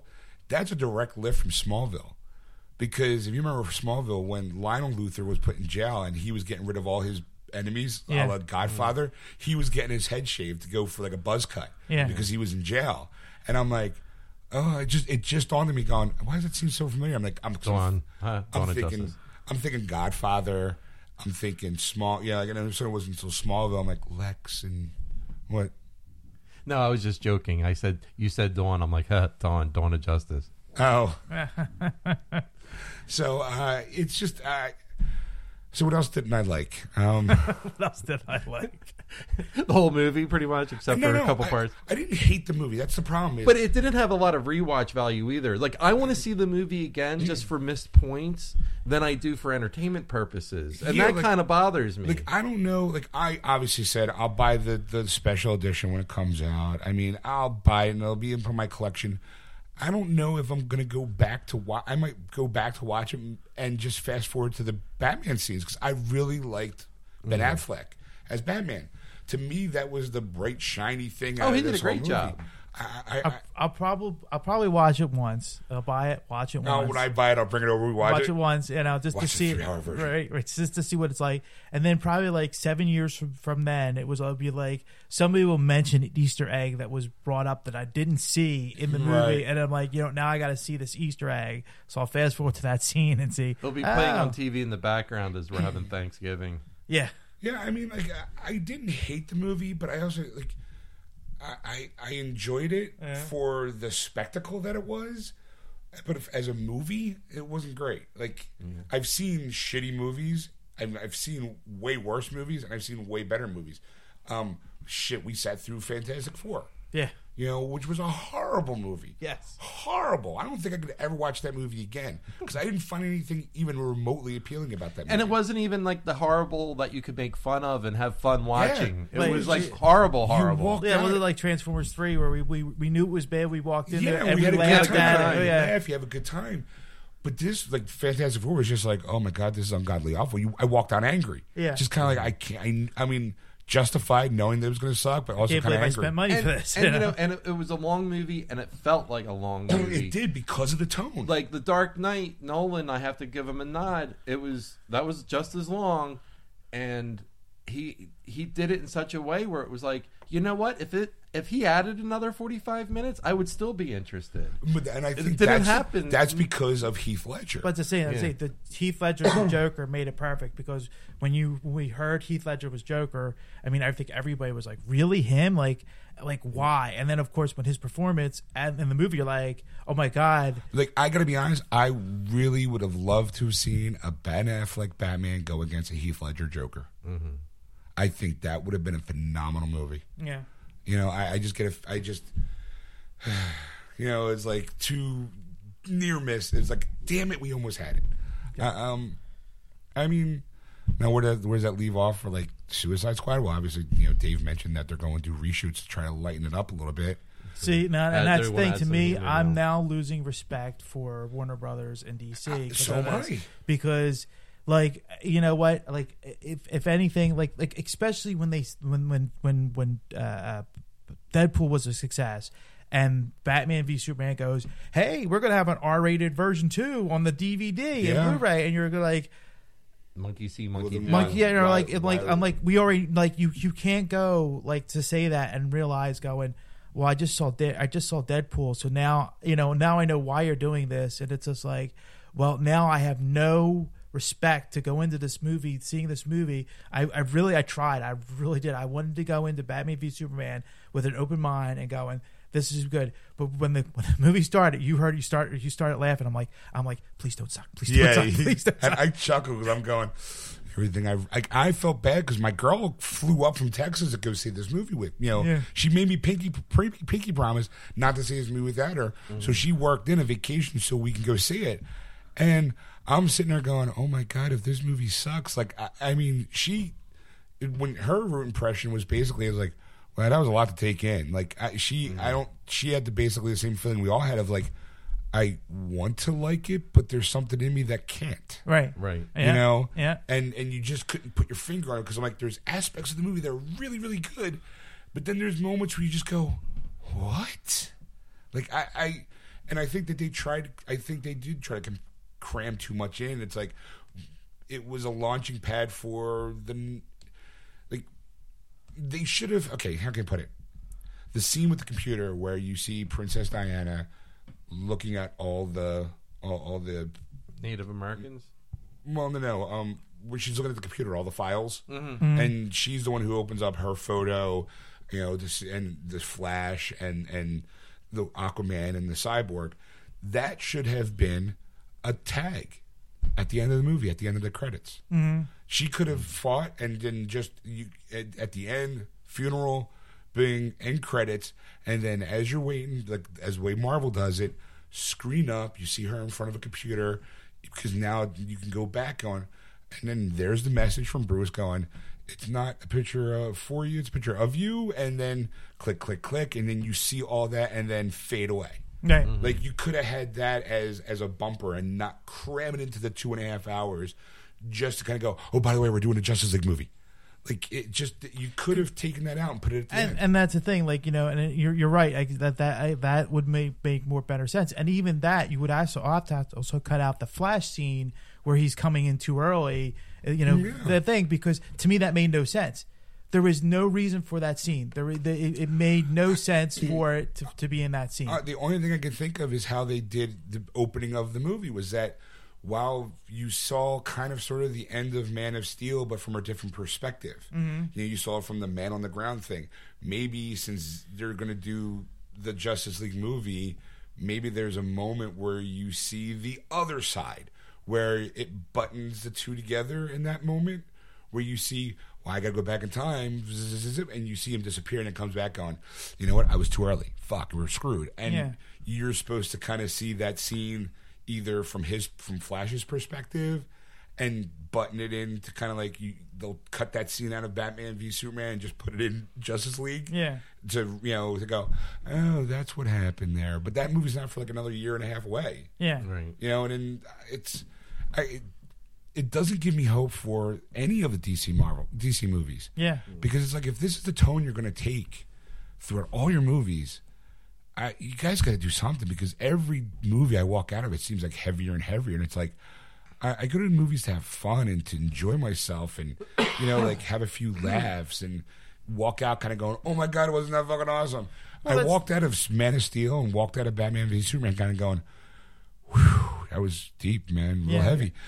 I just can't believe that somebody in Warner Brothers didn't watch this movie when it was in its rough cut stage and say, you know what? Let's do what they did with uh, Back to the Future two and three. We're going to film them both at the same time. We're going to premiere them six months apart from each other. This movie needed to be at least two movies. It, it, you're right. It could have been. It, you could have ended the Batman v Superman with the Batman v Superman fight, and then they could have just went into another movie where at the very tag it with the birth of Doomsday, and then you could have had a better death of Superman storyline in, in a completely second movie, like Man of Steel two. Right. You could win Batman v Superman, Dawn of Justice, Superman two, The Rise of Doomsday, mm-hmm. kind of thing, and then bang, and then Justice League. Yeah. Like, but then, you know, you got the Wonder Woman movie, you got the Aquaman movie, you got all those separate movies going. You're going, well, how dark is this thing going to get? I mean, as much as as cool as the Cyborg thing looked, looked more like a horror movie, mm-hmm. and that could be great. I mean, but at this point, you're going, well, like, are they ever going to like? Is, is the sun ever going to shine in a D C movie? Right. You know, I mean, the problem is like, I, well, they tried with the Green Lantern and then they fell on their face. Yeah, I mean, well, the, the thing is, is that you what you worry about as as this goes on, as this progresses, is, you know, as the next movie comes out, and the next movie comes out, and the next movie comes out, is and it gets darker and darker. You go, what at what cost are superheroes going to do to win the fight? And that's that's when you start questioning it. I mean, like you had Man of Steel, he snaps General Zod's neck. you know, and it's like that was like the first time, like almost ever, that Superman ever did something like right. that, and you know, and a lot of people went no. Even though Christopher Reeve murdered him, and if, when he was powerless and no longer a threat. Yeah, I, but you never, you never, never, never showed that the fact. Come that on, no, dead, no one no. watched that and thought, oh, he might have survived see, that. Again, you're you're dancing on dead. I, I I see when his his his hair gets up because you're dealing with Superman, and he's very very protective of Superman. And because he's he is the he's the shining light of the D C world. He is the one that you go. So when Zod fell down like the cavern, where did he go? It doesn't matter. It's the theory. It doesn't matter because you never see a body, and you, that's the point. When, uh, when it's no, he could have. And that's what bothered me with uh, uh, Keaton's Batman. They showed the Joker's body, and when the Joker always appeared to die, they never found the body, and there was always that mystery. Right. Like he's probably like when you saw Jack Nicholson dead, that crushed me. That was I, like, I, oh, that I, ruined I, such a good movie. I, I completely agree, but nowadays, like the snapping of Zod's neck, even though people go, he's done it in the comic books a million times, like enough times to kind of go, okay, you know what, I can allow it, but. You never saw him. Like some people were pissed off that Batman was killing people in this movie. Mm-hmm. And I'm like, well, he didn't actually kill them. One was in a dream.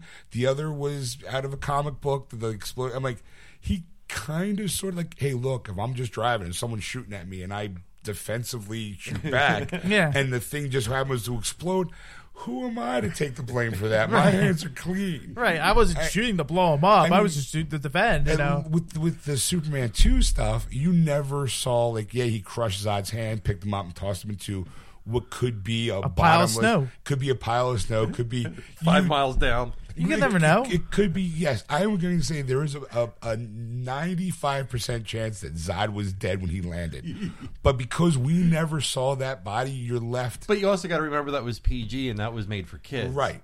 And this is P G thirteen, so having you see the visceral image of Batman spinning another head around can tend to kind of shock people. Mm. And, and and I under like as, I'm very compassionate about Ed's passion for Superman because mm-hmm. I know I'm the same way with, with Spider-Man. Like I just saw that Zod like, didn't give Superman much of a choice I, with all and, those people and, there, and I completely agree too. Yeah, but there, Superman in his in Ed's mind, I'm going to speak for you. Uh-huh.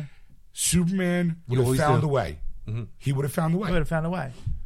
Because Superman, Superman, not only does he know because of all the traveling he did in space, know his Kryptonian history and, and being in, in the Fortress of Solitude, but his life of being on Earth, learning Earth, you know, basically history and and, and, and, and science and all that kind of stuff. And he's a very intelligent man. Mm-hmm. The fact that he could come up with a way to stop Zod without killing him could have been a, could have been ha- could have happened. Mm-hmm. And the thing is, is that. For all these years, all these decades have gone of all this history. Superman is always the guiding light. You always go, I want to aspire to be Superman. I want to be that good of a person. He's a hero. You know, he's a hero. To go and all of a sudden to snap his neck, that literally killed Superman for me. I don't care about Superman. I'm glad he died in this movie, mm-hmm. and I don't want him to come back. I, I like, you know, and that's and that's. I, I can't even be like, come on, that, that's crazy. I, I fully and completely like I understand where that. Nerd rage come from. So that's kind yeah, of what it is. Yeah. It's that basically like everything I've known, Superman, and I do agree with Ed one hundred percent that Superman has always been the guiding force for goodness and the Jesus and, figure. Yeah, the Jesus figure, the truth, justice, and the American way. Turn the other cheek, don't smack yeah, it. There's. I could snap you like a twig, but I'm going to be. I'm going to be the better man. Superman has always been the better man. That's the reason why Bruce Batman has always respected Superman is because he was always the better man. You know. And there's nothing you can't take that away from. Like, so what about Snyder's twist in this movie where he says to Lois, "Lois, I hate to disappoint you, but I am corruptible." Because because I, I in, in Snyder's world, he's a god among men, but he was raised by men, mm-hmm. by humans. So he's going to have those human frailties as far as a conscience, as far as you know, like what do I do? And but. He was supposed to be raised to always do the morally right thing, right. regardless of what happens. I mean, you're you're taking the Kents now and turning them into like mediocre, bad parents. Well, you know? Okay, by and the way, Mister Kent's death bothered say, me much more. Same here. I. I had a problem with. He just let his father die. Like all the times he he risked his identity to save Nobody's to him. He saved a busload of kids. Didn't give a shit about, you know, if they saw him or not. And now all of a sudden, and like, he could have used his super speed. He could have kicked yep. some dirt up to but, disappear. But that's, that yeah. was such a stupid scene. Okay, Dad, I'll let you die. No, and I and I agree with what you. Was, okay, what was even dumber is, why the fuck was he in Man of Steel? I mean, why was he in Batman v Superman? That that bothered the hell out of me. It was Thank like, you. I mean, yeah, those. Are like, you going to start singing jazz? Yes. The, the the thing is, I was going to say this Louis earlier. Armstrong. The one thing I was going to say was, I think the first hour of Batman v Superman was almost perfect. Yes. But the fact is, is that he he put things in proper perspective. You knew it was a dream sequence at one point. There that snow scene with his dad was weird. And then all of a sudden, there was that, that twist. There was two dream sequences that I, I'm assuming is a dream sequence when he was in the snow and he sees his dad putting rocks on something. Well, and you you're like, know because you didn't see Superman sleeping. Oh, it just was out of nowhere. nowhere, right? Yeah. And it like, literally. Was out of nowhere. No sense. I, I didn't take it as a dream, as more of a memory. I didn't even see it as a memory. I saw it as more of a hallucination. I'm, like, I'm, I'm thinking like Zack Snyder did the first hour, and he's like, you know what? I, I need a vacation. Yeah. You, Kevin you, Costner, you know about editing. About you yeah. finish the film, and I'm going to go yeah. on vacation. I Do have I, I mean, no idea what that scene was like. Okay, I know in the comic book when Superman dies, there's a, a scene between him and his father, and his father kind of sort of there's a conversation there. Mm-hmm. But at this point, Superman's not dead. Yeah. He's actually, is he talking to himself? Like, what were the stones? Like, was this was was this a premonition of his own death? Because it looked like Pa Kent was putting stones as a grave marker. Mm-hmm. Yeah. Because there was no rhyme or reason for this scene to even be in this movie, other than the fact that people were going, ladies and gentlemen, Kevin Costner. yeah. yeah. You know, like, yeah. It just, it was like, why? Why? Like, yeah. I, I was... I would have enjoyed Waterworld two more than this movie overall. Yeah, I just, I just kind of felt like, eh. Like again, I, I don't know if I agree with you or not, but I, I enjoyed Waterworld. I'm like, no, he said Waterworld two. I know. Uh, I would like to. I would like to see the sequel because I'm like, I'm like, I, I get why why he said it, and I, I'm like, was it that bad? And I'm like. It was horrible, but it was fun. I mean, but here's the thing: is nowadays you can do Waterworld two because now it's all green screen.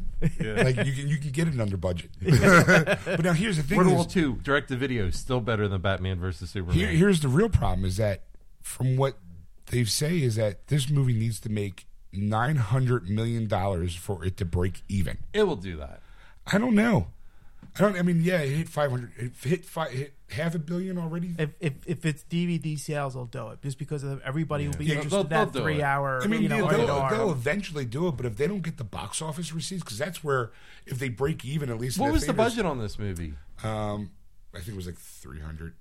See now to me, three hundred. One th- we kept bringing up Doomsday, and one thing I forgot to bring up. One of my big, big disappointments in this movie was Doomsday looked C G with that kind of big Hollywood budget. The C G mm-hmm. shouldn't have been that freaking obvious. Yeah. Um, he looked like a PlayStation four boss. He looked to me again. Hey, hey, hey, hey! hey. PlayStation four bosses look yeah, way prettier. But okay, two hundred, it is two hundred fifty million. two hundred fifty. That, that's a hell of a lot of money, and Hol- and Hollywood's had practice with C G now for over thirty years. Um, and See, and he Doomsday, lo- the original Doomsday, when he first comes out, looked like a. Uh, Oh fuck! Teenage Mutant Ninja Turtle. That or uh, the the Lord of the Rings. The uh, but I'm not the, talking the, the, about how the, he was the animated. Ogres, yes. I'm not talking about how he was animated or how he looked. I'm talking about the C G. He looked like he, he was looked painted fake. On the screen. He looked, he looked yeah. Fake. I was saying he looked fake, but the thing to me was like I've seen that look before, mm. and it's just like it, you, you you it takes you out of that reality even faster. Well, it's right. like recall when we when I saw. The Avengers, the first one, when they had that big, you know, the Chitauri ship that looked like a giant worm flying. I was mm-hmm. like, I saw that in Transformers. Yeah. It pulled me out. I was like, yeah. I'm like, it looks like something out of that Transformers movie. It, it was, was like big, the same was, effect. It's the same effect. It's that, ooh, look, it's giant. It's mechanical. Ooh, but is it alive? Ooh, and I just was like, shit, they could have went something. They could have went different with that. But, yeah. You know, you're, it didn't take me away from my enjoyment of the Avengers, but it was definitely like a...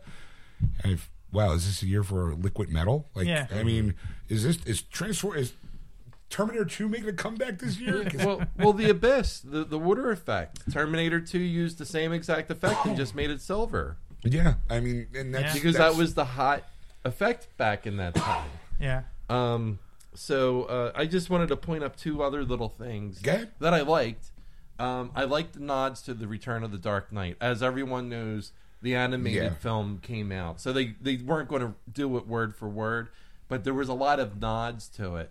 Like, um, a big example is when uh, Batman shot the rifle with the kryptonite gas for the first right. time. That was almost exactly the way Green Arrow shot the the gas at Superman. Yeah, or the, the sonic, um, recall when he stepped on the platform and had that sonic blast. Mm-hmm. In the con- in the cartoon, he uses a sonic gun. Right. You know, yeah. Mm-hmm. Um, I, I, I, I did like that. Um, I, I was pretty much re- enjoyed the fight until, you know, the Martha scene. Uh-huh. Um, wait, wait. Oh, your mom's been... Oh, we're best friends now. Now to you go... Don't get ice cream. Now, to go back to what I liked, which you have to skip ahead after the fight a little bit. Yeah.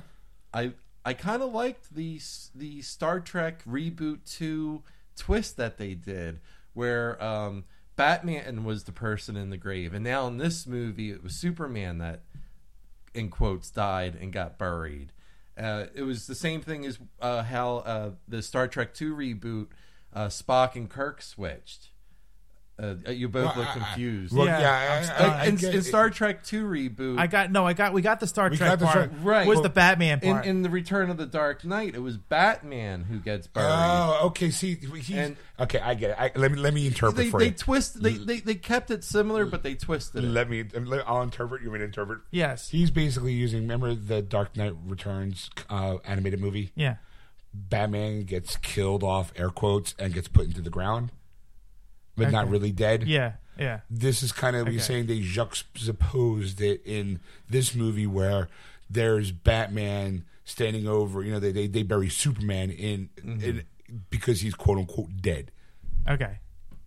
I, I, I don't see this. I, I, I see the similarities, but I don't really see the similarities. It's, it's more of a because again, because because in Dark Knight Returns he didn't die. Like Superman died in this. Like technically he died. He, but he's talking about he, he died. He died. I don't. I, wanna, I can't wait for your soundtrack to come out with all this jazz. Die. He's looking at it from a more of an artsy viewpoint. And yeah. You're looking at it from a. That's not what happened in the movie. And I, like, yeah. You're looking very analytical. He's being very artsy. Yes, exactly. So it's, I'm definitely like, I, I, I, I can see where he's going with it. The symbolism. Yeah, symbolism. symbolism. Right. And you're going, yeah. Cold hard facts. Cold. Give me the cold hard facts. That's right. And is that the, what was the other point? Well, I I, I put the two together. Ah, right? Okay, good. The, between the, the nods to the Return of the Dark Knight comic slash right. movie that came out a little over a year ago and how I felt like they they... They switched the characters at the ending around where, yeah. you know, with the...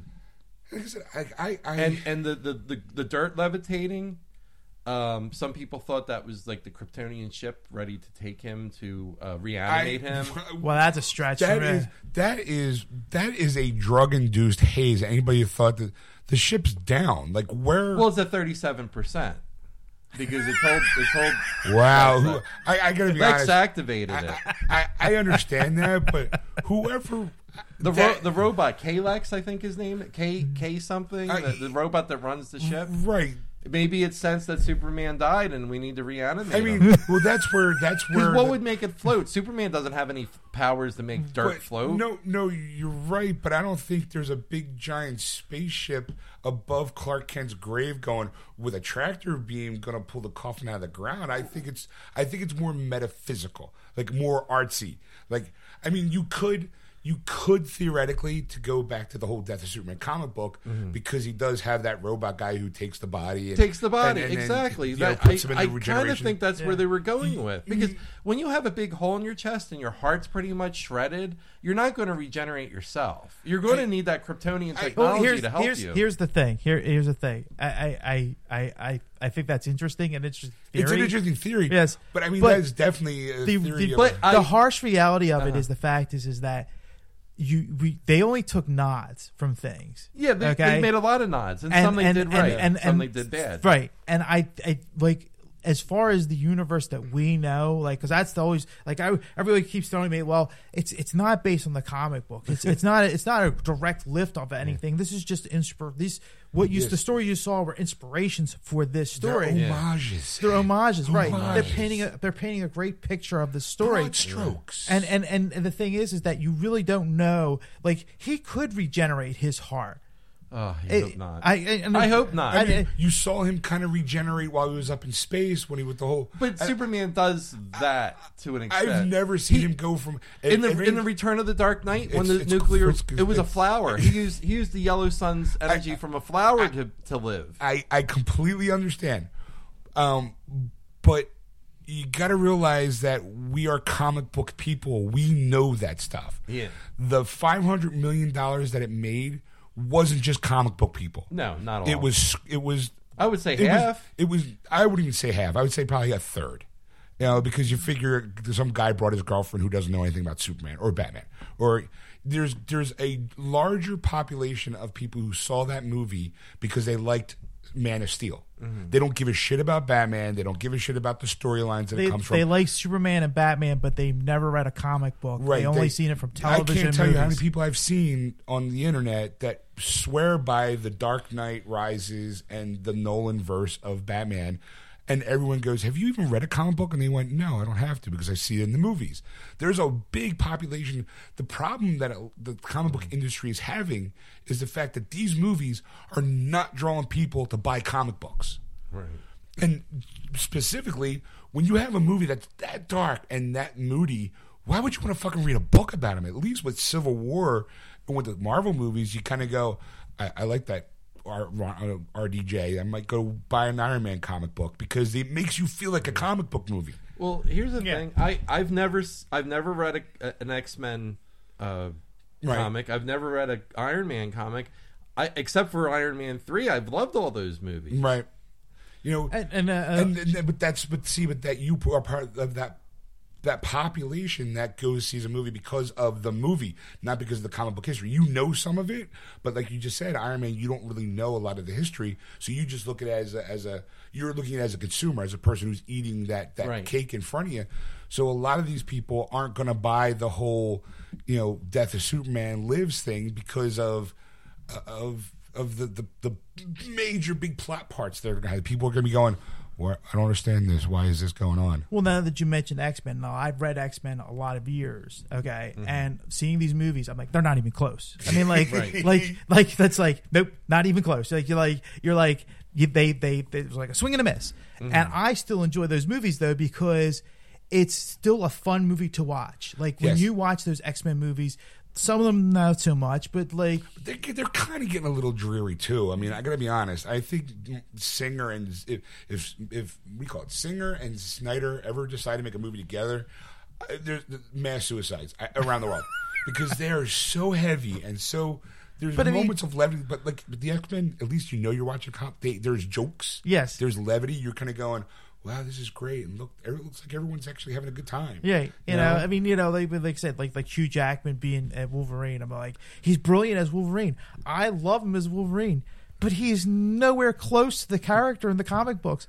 Nowhere. That's not even mm. no, not even the same ballpark. Not, not the same ballpark. Not even the same city. You know, like, it's like comparing a Canadian to an Australian. Exactly. exactly. And you know, and, and that's and that's what's funny about it, you know. But, but, but it, he's still enjoyable to watch as a character because he gets the, the, the spirit of Wolverine. Yes, and that's kind of like the part where I think the, the the D C universe is missing the spirit of those characters.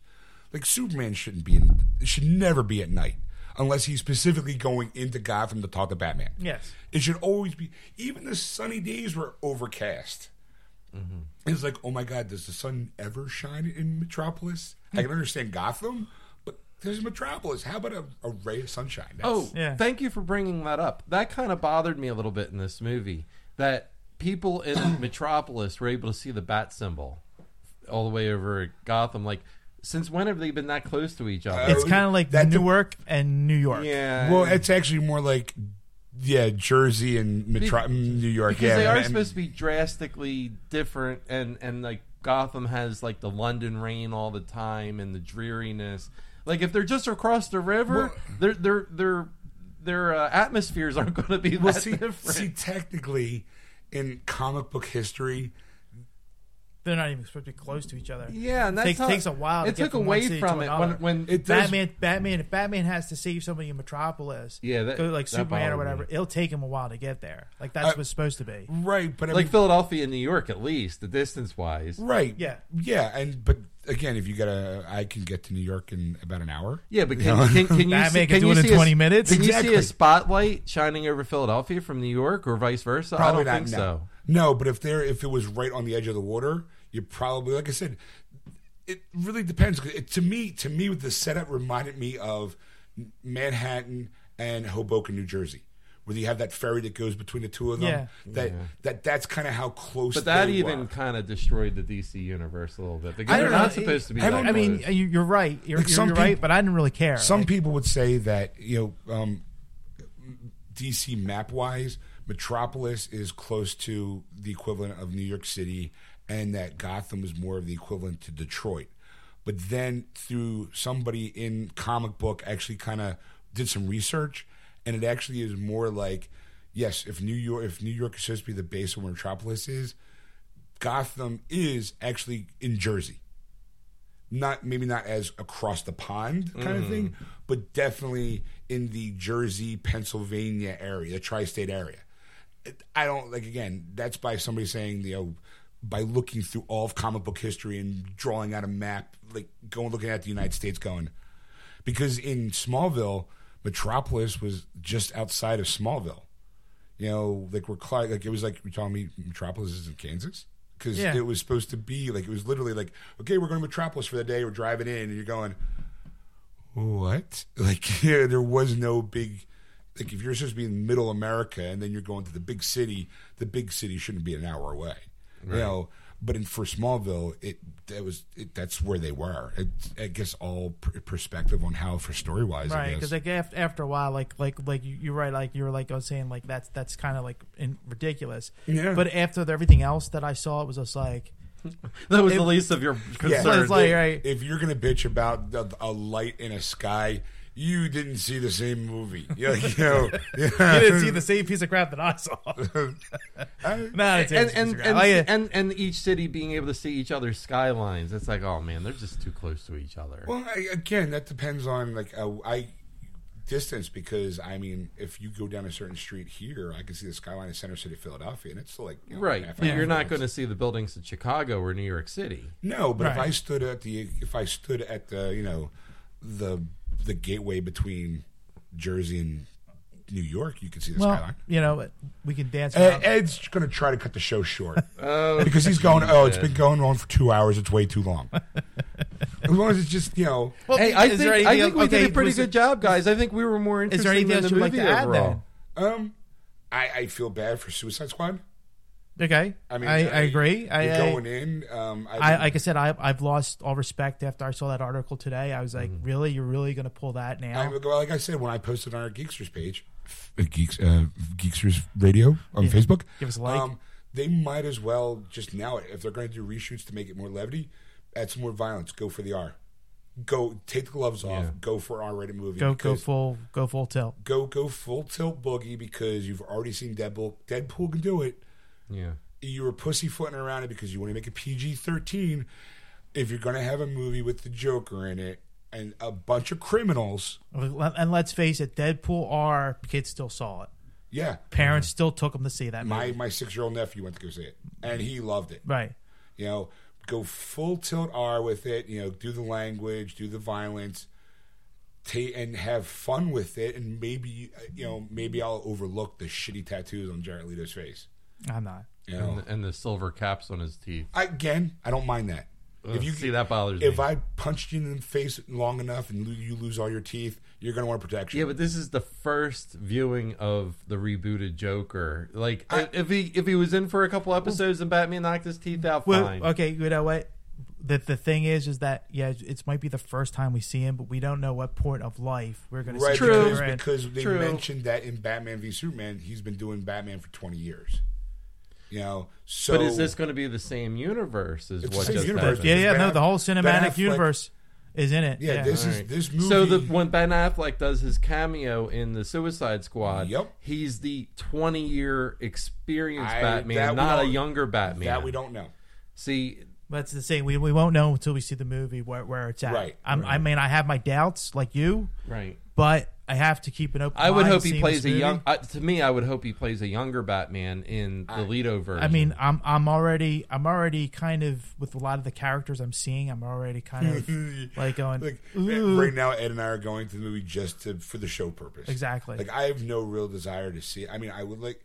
The moment she opened up her mouth and didn't sound like the Harley that I know, I was like, "I'm yep, out." That did ruin my. I mean, I can I can do the costume and the whole changes. and the whole the whole scene. I drives me fucking nuts when she smashes the window and they all go like, "Hey," and she goes, "We're bad guys. That's what we do." I'm like, eh. really? I'm more surprised that no one bitches about the the obvious obs- um, objectification of her, because the whole shot you see, just see her bend over and you just see her ass. Yeah, like no one's bitching about that. And I'm, but yet, you know, it's just like, oh, okay, like I'm letting it slide because I think she's sexy enough as is, Margot Robbie, and the shorts are great. Visually, I'm gonna be, I'm visually, I'm gonna be like, yeah, she's hot. She ain't Harley, but she's hot. Yeah. You know, I at Monster Mania convention a couple weeks ago, that I saw at least five Harleys, and three out of the five that I remember were the new Harley, and it was like, that's gonna be the thing. It's it's easy uh, to cosplay. Yeah, it's. And it's like, eh. Well, that's that's the that's but that's the whole point of cosplay. Is the I fact is the old when they, Harley already. When they when they see something new, they want to be that first one. Yeah. to, to do it. Look at it. me, I'm the belle of the ball. Right. I've come I've come up with the costume design before anybody else has. Yeah. Basically. Yeah. When you see that kind of stuff. I mean, like I said, I just I, like, go R with Suicide Squad. I mean, Marvel, D C's got to do something. I mean, I hate to be this movie, because right now it's already getting compared to Daredevil. I'm not Daredevil. Um, Deadpool. Mm-hmm. Like they're going, Deadpool's the highest grossing R-rated movie of all time. All time. Yes. Out of all the R-rated movies. Wow, I didn't know that. This is the highest rated R-rated movie of all time. You know, the most money. And you're going, and here's Batman v Superman. And people are going out, that was heavy. And then right around the corner is Civil War. Under ruse. Just that one line alone goes, it's already ten times funnier than Batman v Superman.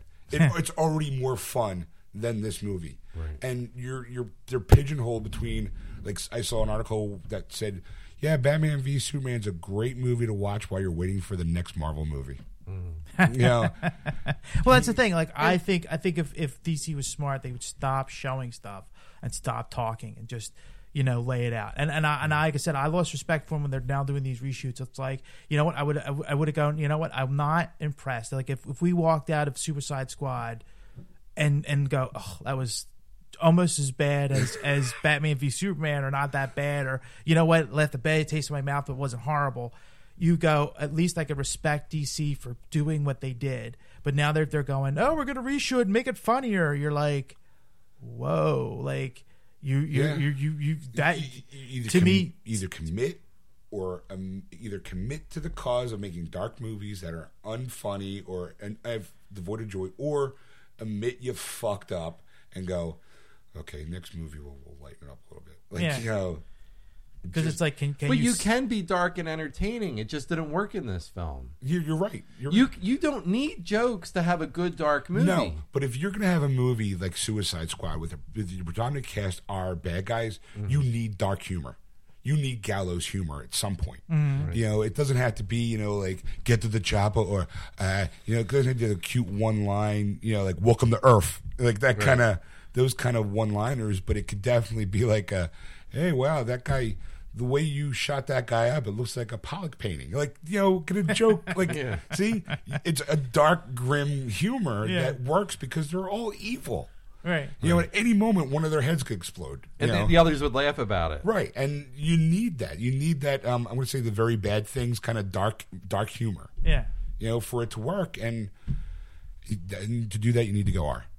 Just might as well, because yuck, yuck jokes aren't going to work in a Suicide Squad. People are going to walk out going, because I, I, I really I'm, I'm I'm really worried about this. I'm thinking it's going to make it worse than it already is, because if they're already thinking about reshooting, they they're not confident what they have. They're not confident, and they really got to they really have to sell that Jared Leto Joker. Because I mean, you know, if it was like next year was coming out and they're doing reshoots now, I'd be like, you know what, they got plenty of time. But now they're they're basically writing a script right now. Against the clock. Yeah, this movie comes out in August. Yeah. Just that, no, July. July. Oh, yeah, you're right, July. Yeah. So we got three months. Yeah. Three months. They're going. I mean, it's not uncommon to do reshoots and A D R and stuff like that now, but to actually spend tens of millions of dollars, apparently, according to this inside guy, you know, that's it's and to actually make it try to make it work in a cohesive plot. Yeah, there's. Yeah, because you because you know it's like you you, you, you have a storyline already, and now you're going to reshoot it to make it funnier. But you're still going to have to keep that that storyline intact or a, a similar storyline intact that you're coming up with right now. Like, how A, how funny is it going to be then? Right. Yeah. And and B, because they can overdo it too. Co- how, yeah, how cohesive can the story be if it's now reshoot? Easily and like there's that change. Right. And not to mention, too, you figure, um, well, look at uh, the girl from Fantastic Four, the girl who played Sue, Sue Richards. Yeah. Sue, yeah, Sue Storm.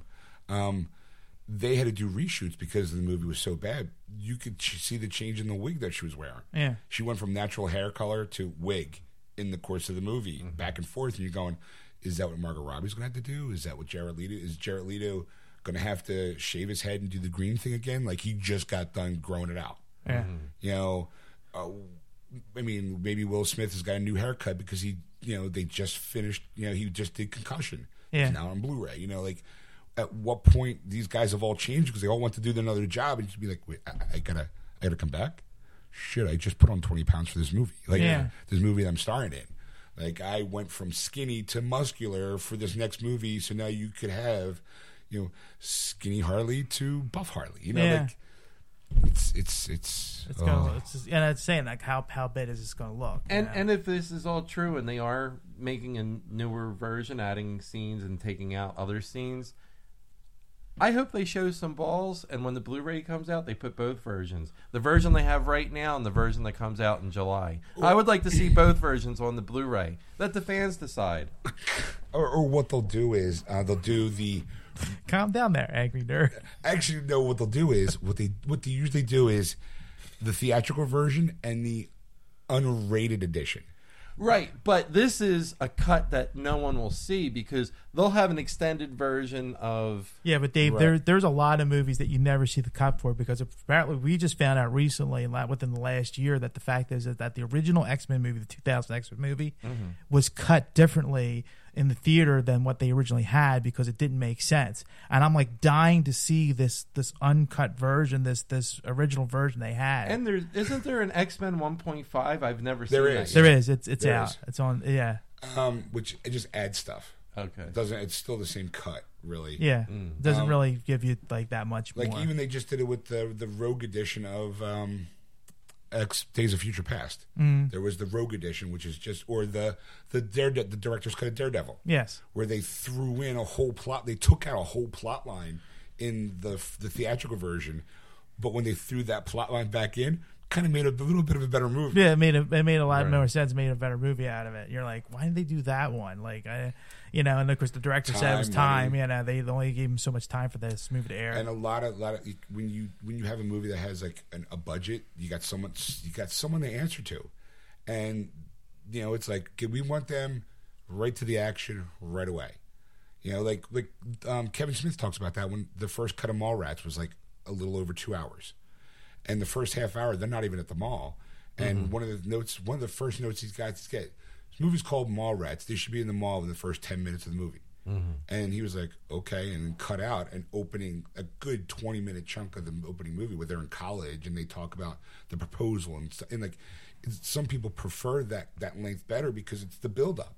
And mm-hmm. there's just setups for jokes that happen later on that you don't get in the theatrical cut than you do in the director's cut.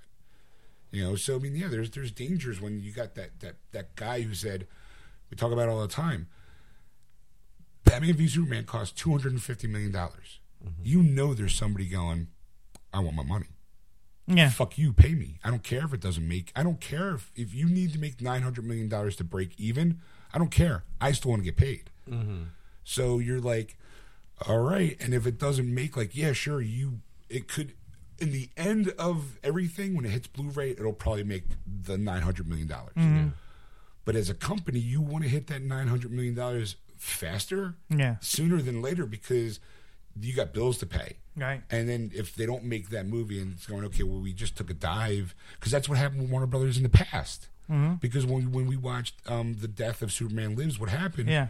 What did they do? They just threw money at every movie that came by, and that's how Wild Wild West happened. And and, and all of them tanked. They was like they were like twenty, thirty, fifty, sixty million dollar movies, and they were pulling in two, ten Mm-hmm. You know, like like just this the, the significant lo- I mean, it was one after another. It was like at least ten films that they were yeah. showing you what the budget was and how much it made in the theater, and you're like, holy crap! Like, how are they still in business? Yeah, how and, and it looks like they're doing the same thing again with their with their their superhero movies.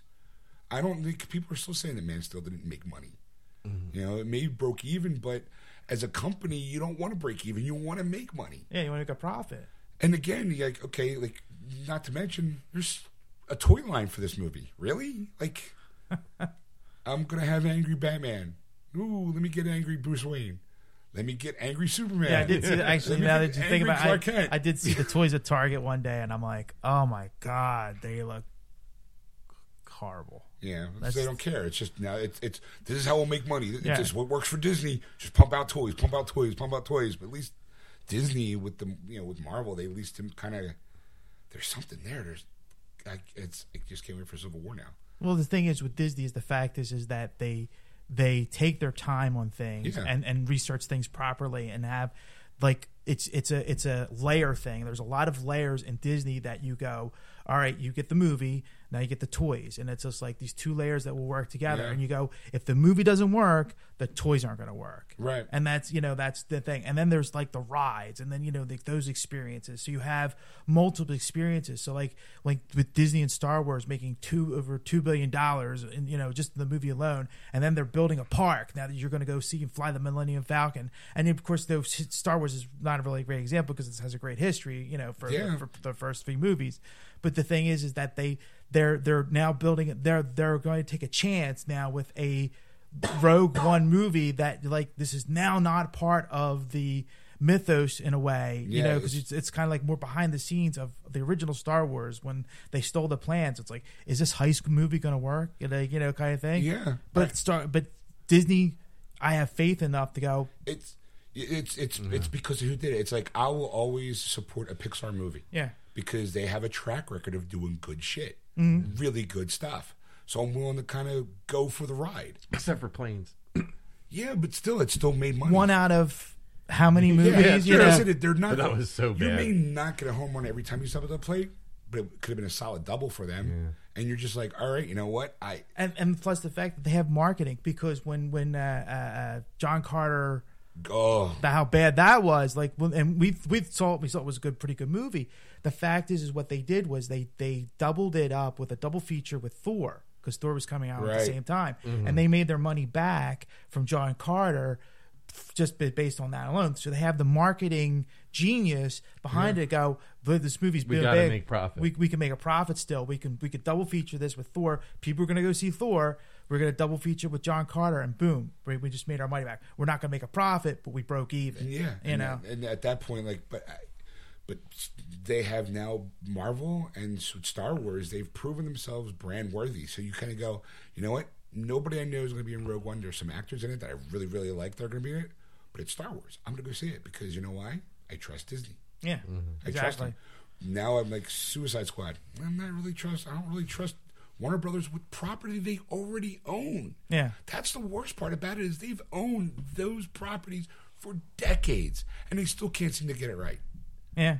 It just, it's like, it amazes me. Yeah. Because, you know, you, you think back, you go back to the eighty-nine Batman, and you go, was it really that good? Or was it we were just craving for a Batman movie? I think it had great scenes, and I think it kept your interest from beginning to end. I think it was great because the only thing we had to compare it to was Batman sixty-six. Exactly, and that's that's the point I'm trying to make. Yeah. Is the fact is, is that you know we, we finally get a more serious Batman movie, and you go, yay! And you go, even though it's Michael Keaton, you're still yay about it, you know. Yeah. And it, and it's like, and I I mean I still watch it and enjoy it. Don't get me wrong. Like I don't think it's a bad movie, yeah, but it's just feel like the same way as when you first sat down. Looking at now all the other Batman movies, you're going, "Ooh, this could be someone's Batman sixty-six." Yeah, you know how corny it is in yeah. some places, but at the time it was like, oh my God, that movie was so dark, Tim Burton. And then you go, oh, you thought that was dark? Let me, let me introduce you to Batman v Superman. You're yeah. going, oh my God, I thought that looks like, if you compare those two movies, that Ben Affleck's Batman with Michael Keaton's Batman. Whew.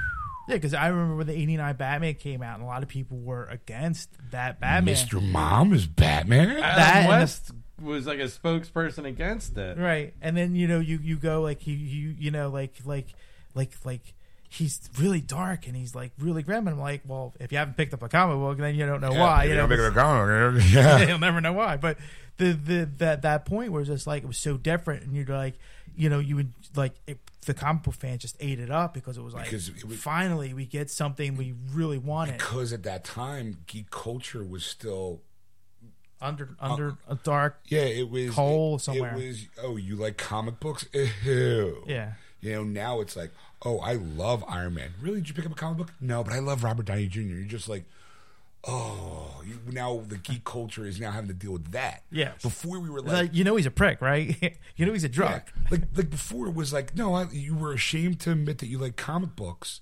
because of the stigma that was attached to it. But now you're still ashamed to like comic books because everyone thinks you're just like everybody else. Yeah. And you're like, loser. You're like, no, I, I've been like, I'm a huge Spider-Man fan. I love Spider-Man. Oh, what did you think of Spider-Man two? I, I hate it. Well, I loved it. I thought it was great. And I'm just going, you have no idea.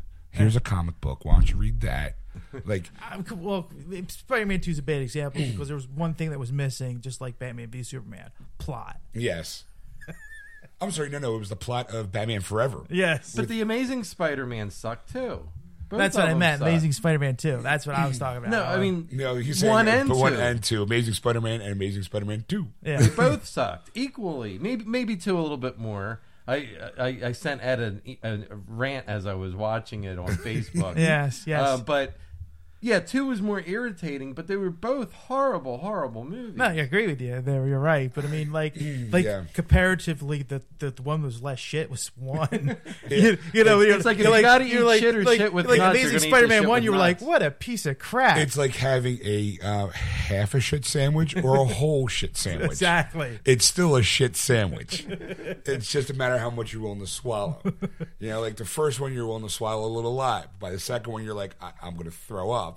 And that's why with Marvel having it back, like when when he says underoos and he, land, he he steals the shield, whips up Cap's arms, lands on it in the superhero pose, and he goes, "Hey guys," and you're just like, "Look, I just got goosebumps. I gave myself goosebumps." I'm going, "Oh, it looks like that that Spider-Man's gonna be fun." Yeah, like, oh, I can't wait.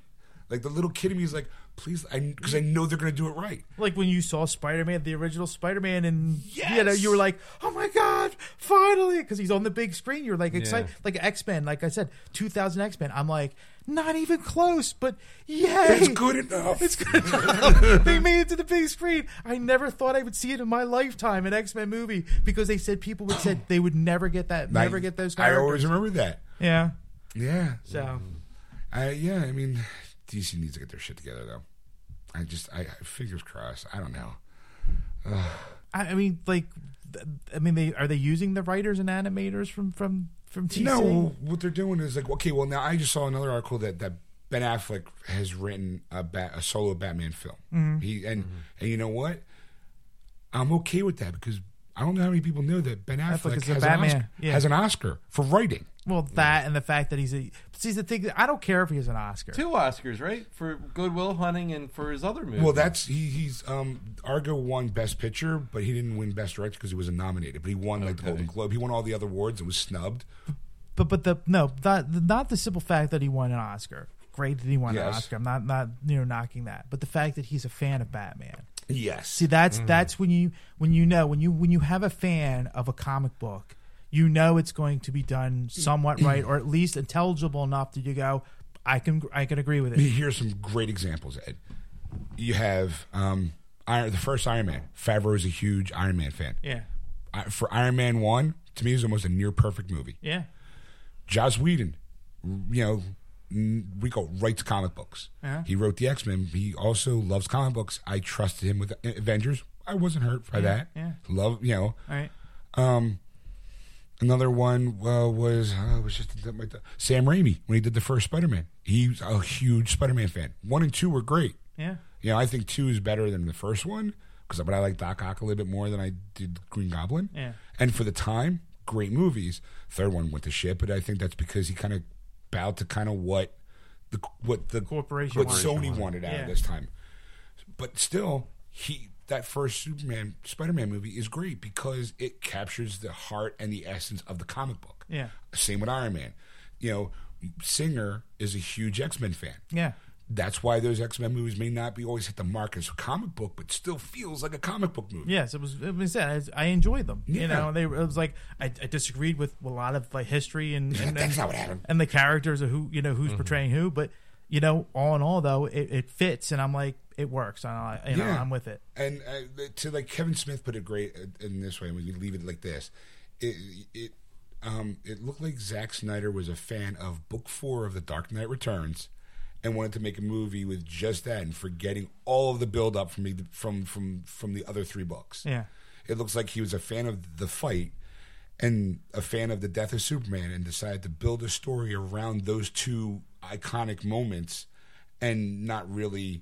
And like again, keep in mind, David Goyer was the original writer. He also wrote, you know, a lot of the other Marvel, D C. Yeah, but see, David Goyer's hit and miss kind of guy too, right? Because he's made some great, he's written some great stories and written some horrible ones at the same time, right? And the last two horrible ones was, you know, Green Lantern, and he partially wrote Man. He wrote Man of Steel. Uh-huh. You know, so.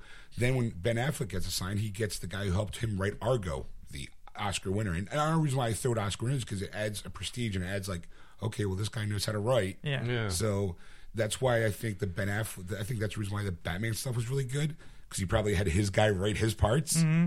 And they used Goyer's script and what Snyder wanted to kind of give this amalgam kind of plot.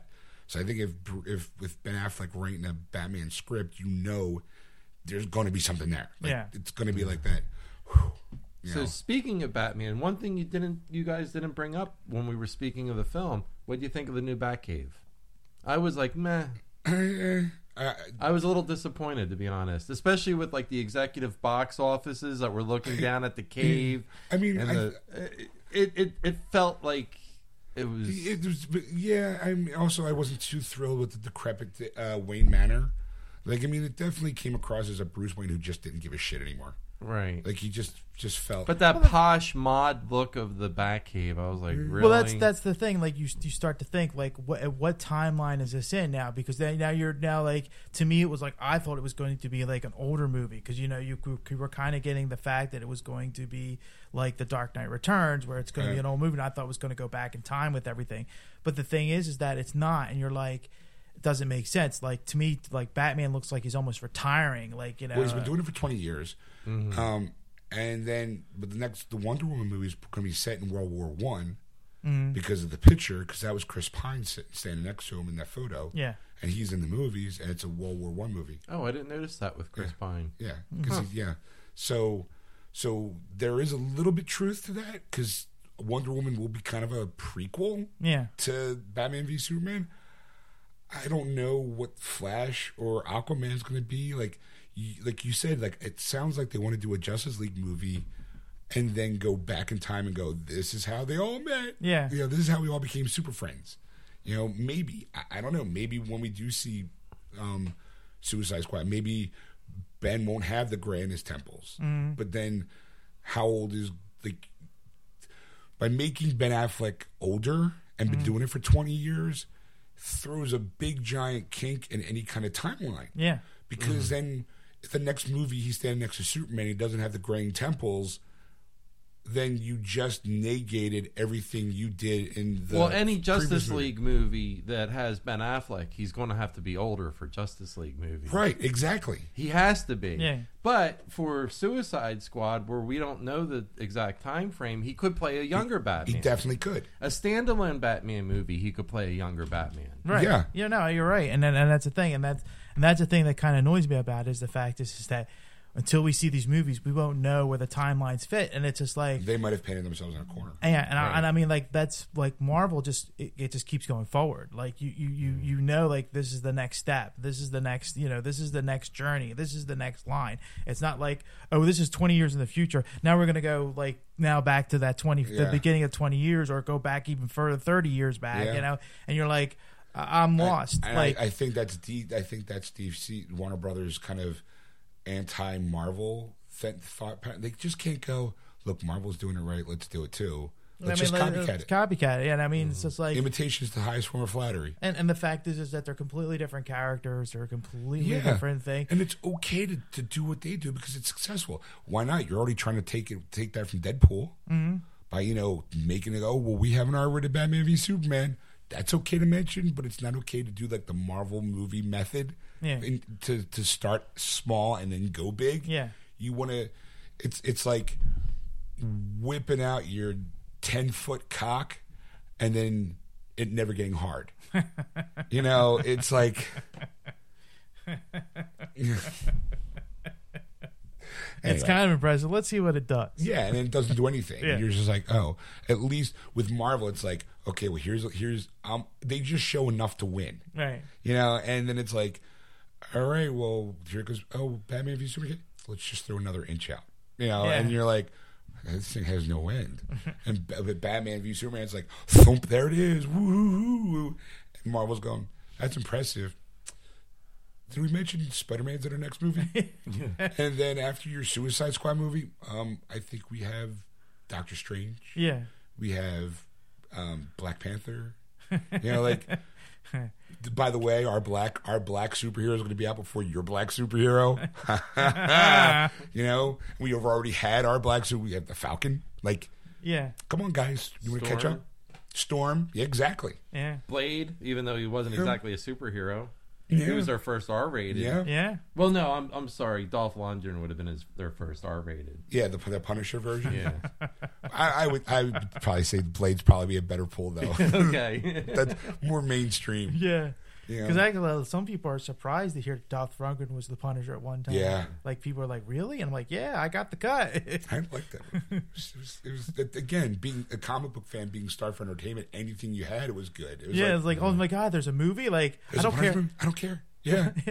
Like there's a Nick Fury movie with David Hasselhoff. I was impressed. Yes. Exactly. Wait, this Punisher, Dolph Lundgren Punisher. The only thing he had was a belt buckle. I'm okay. I'm, I'm okay, okay with that. Right. That's okay. I'm I'm I'm okay. It's hard to sell the cool giant skull T-shirt thing. I, I'm okay with that. You know, it's like okay, gotcha. You know, big giant rubber suit for Batman. I don't care. It's yeah. Batman up the street. Yep. The one another thing I did like that there was voice modulator for Batman. Mm-hmm. Finally, there was no fake voice. It was just a modulator. Mm-hmm. Like finally, somebody. At least he got that right. You know, the comic book fan of me was like. Oh, thank God. And it wasn't forty packs a day back then. What did you say? It was, oh, oh, I'm, do you bleed? You will. it's, it's the aftermath of, of smoking forty packs a day. Oh, wow. I am Batman. Do you bleed? You will. Shall we play a game? Anyway. Thanks for listening. I'm glad sounds all were good. Yes.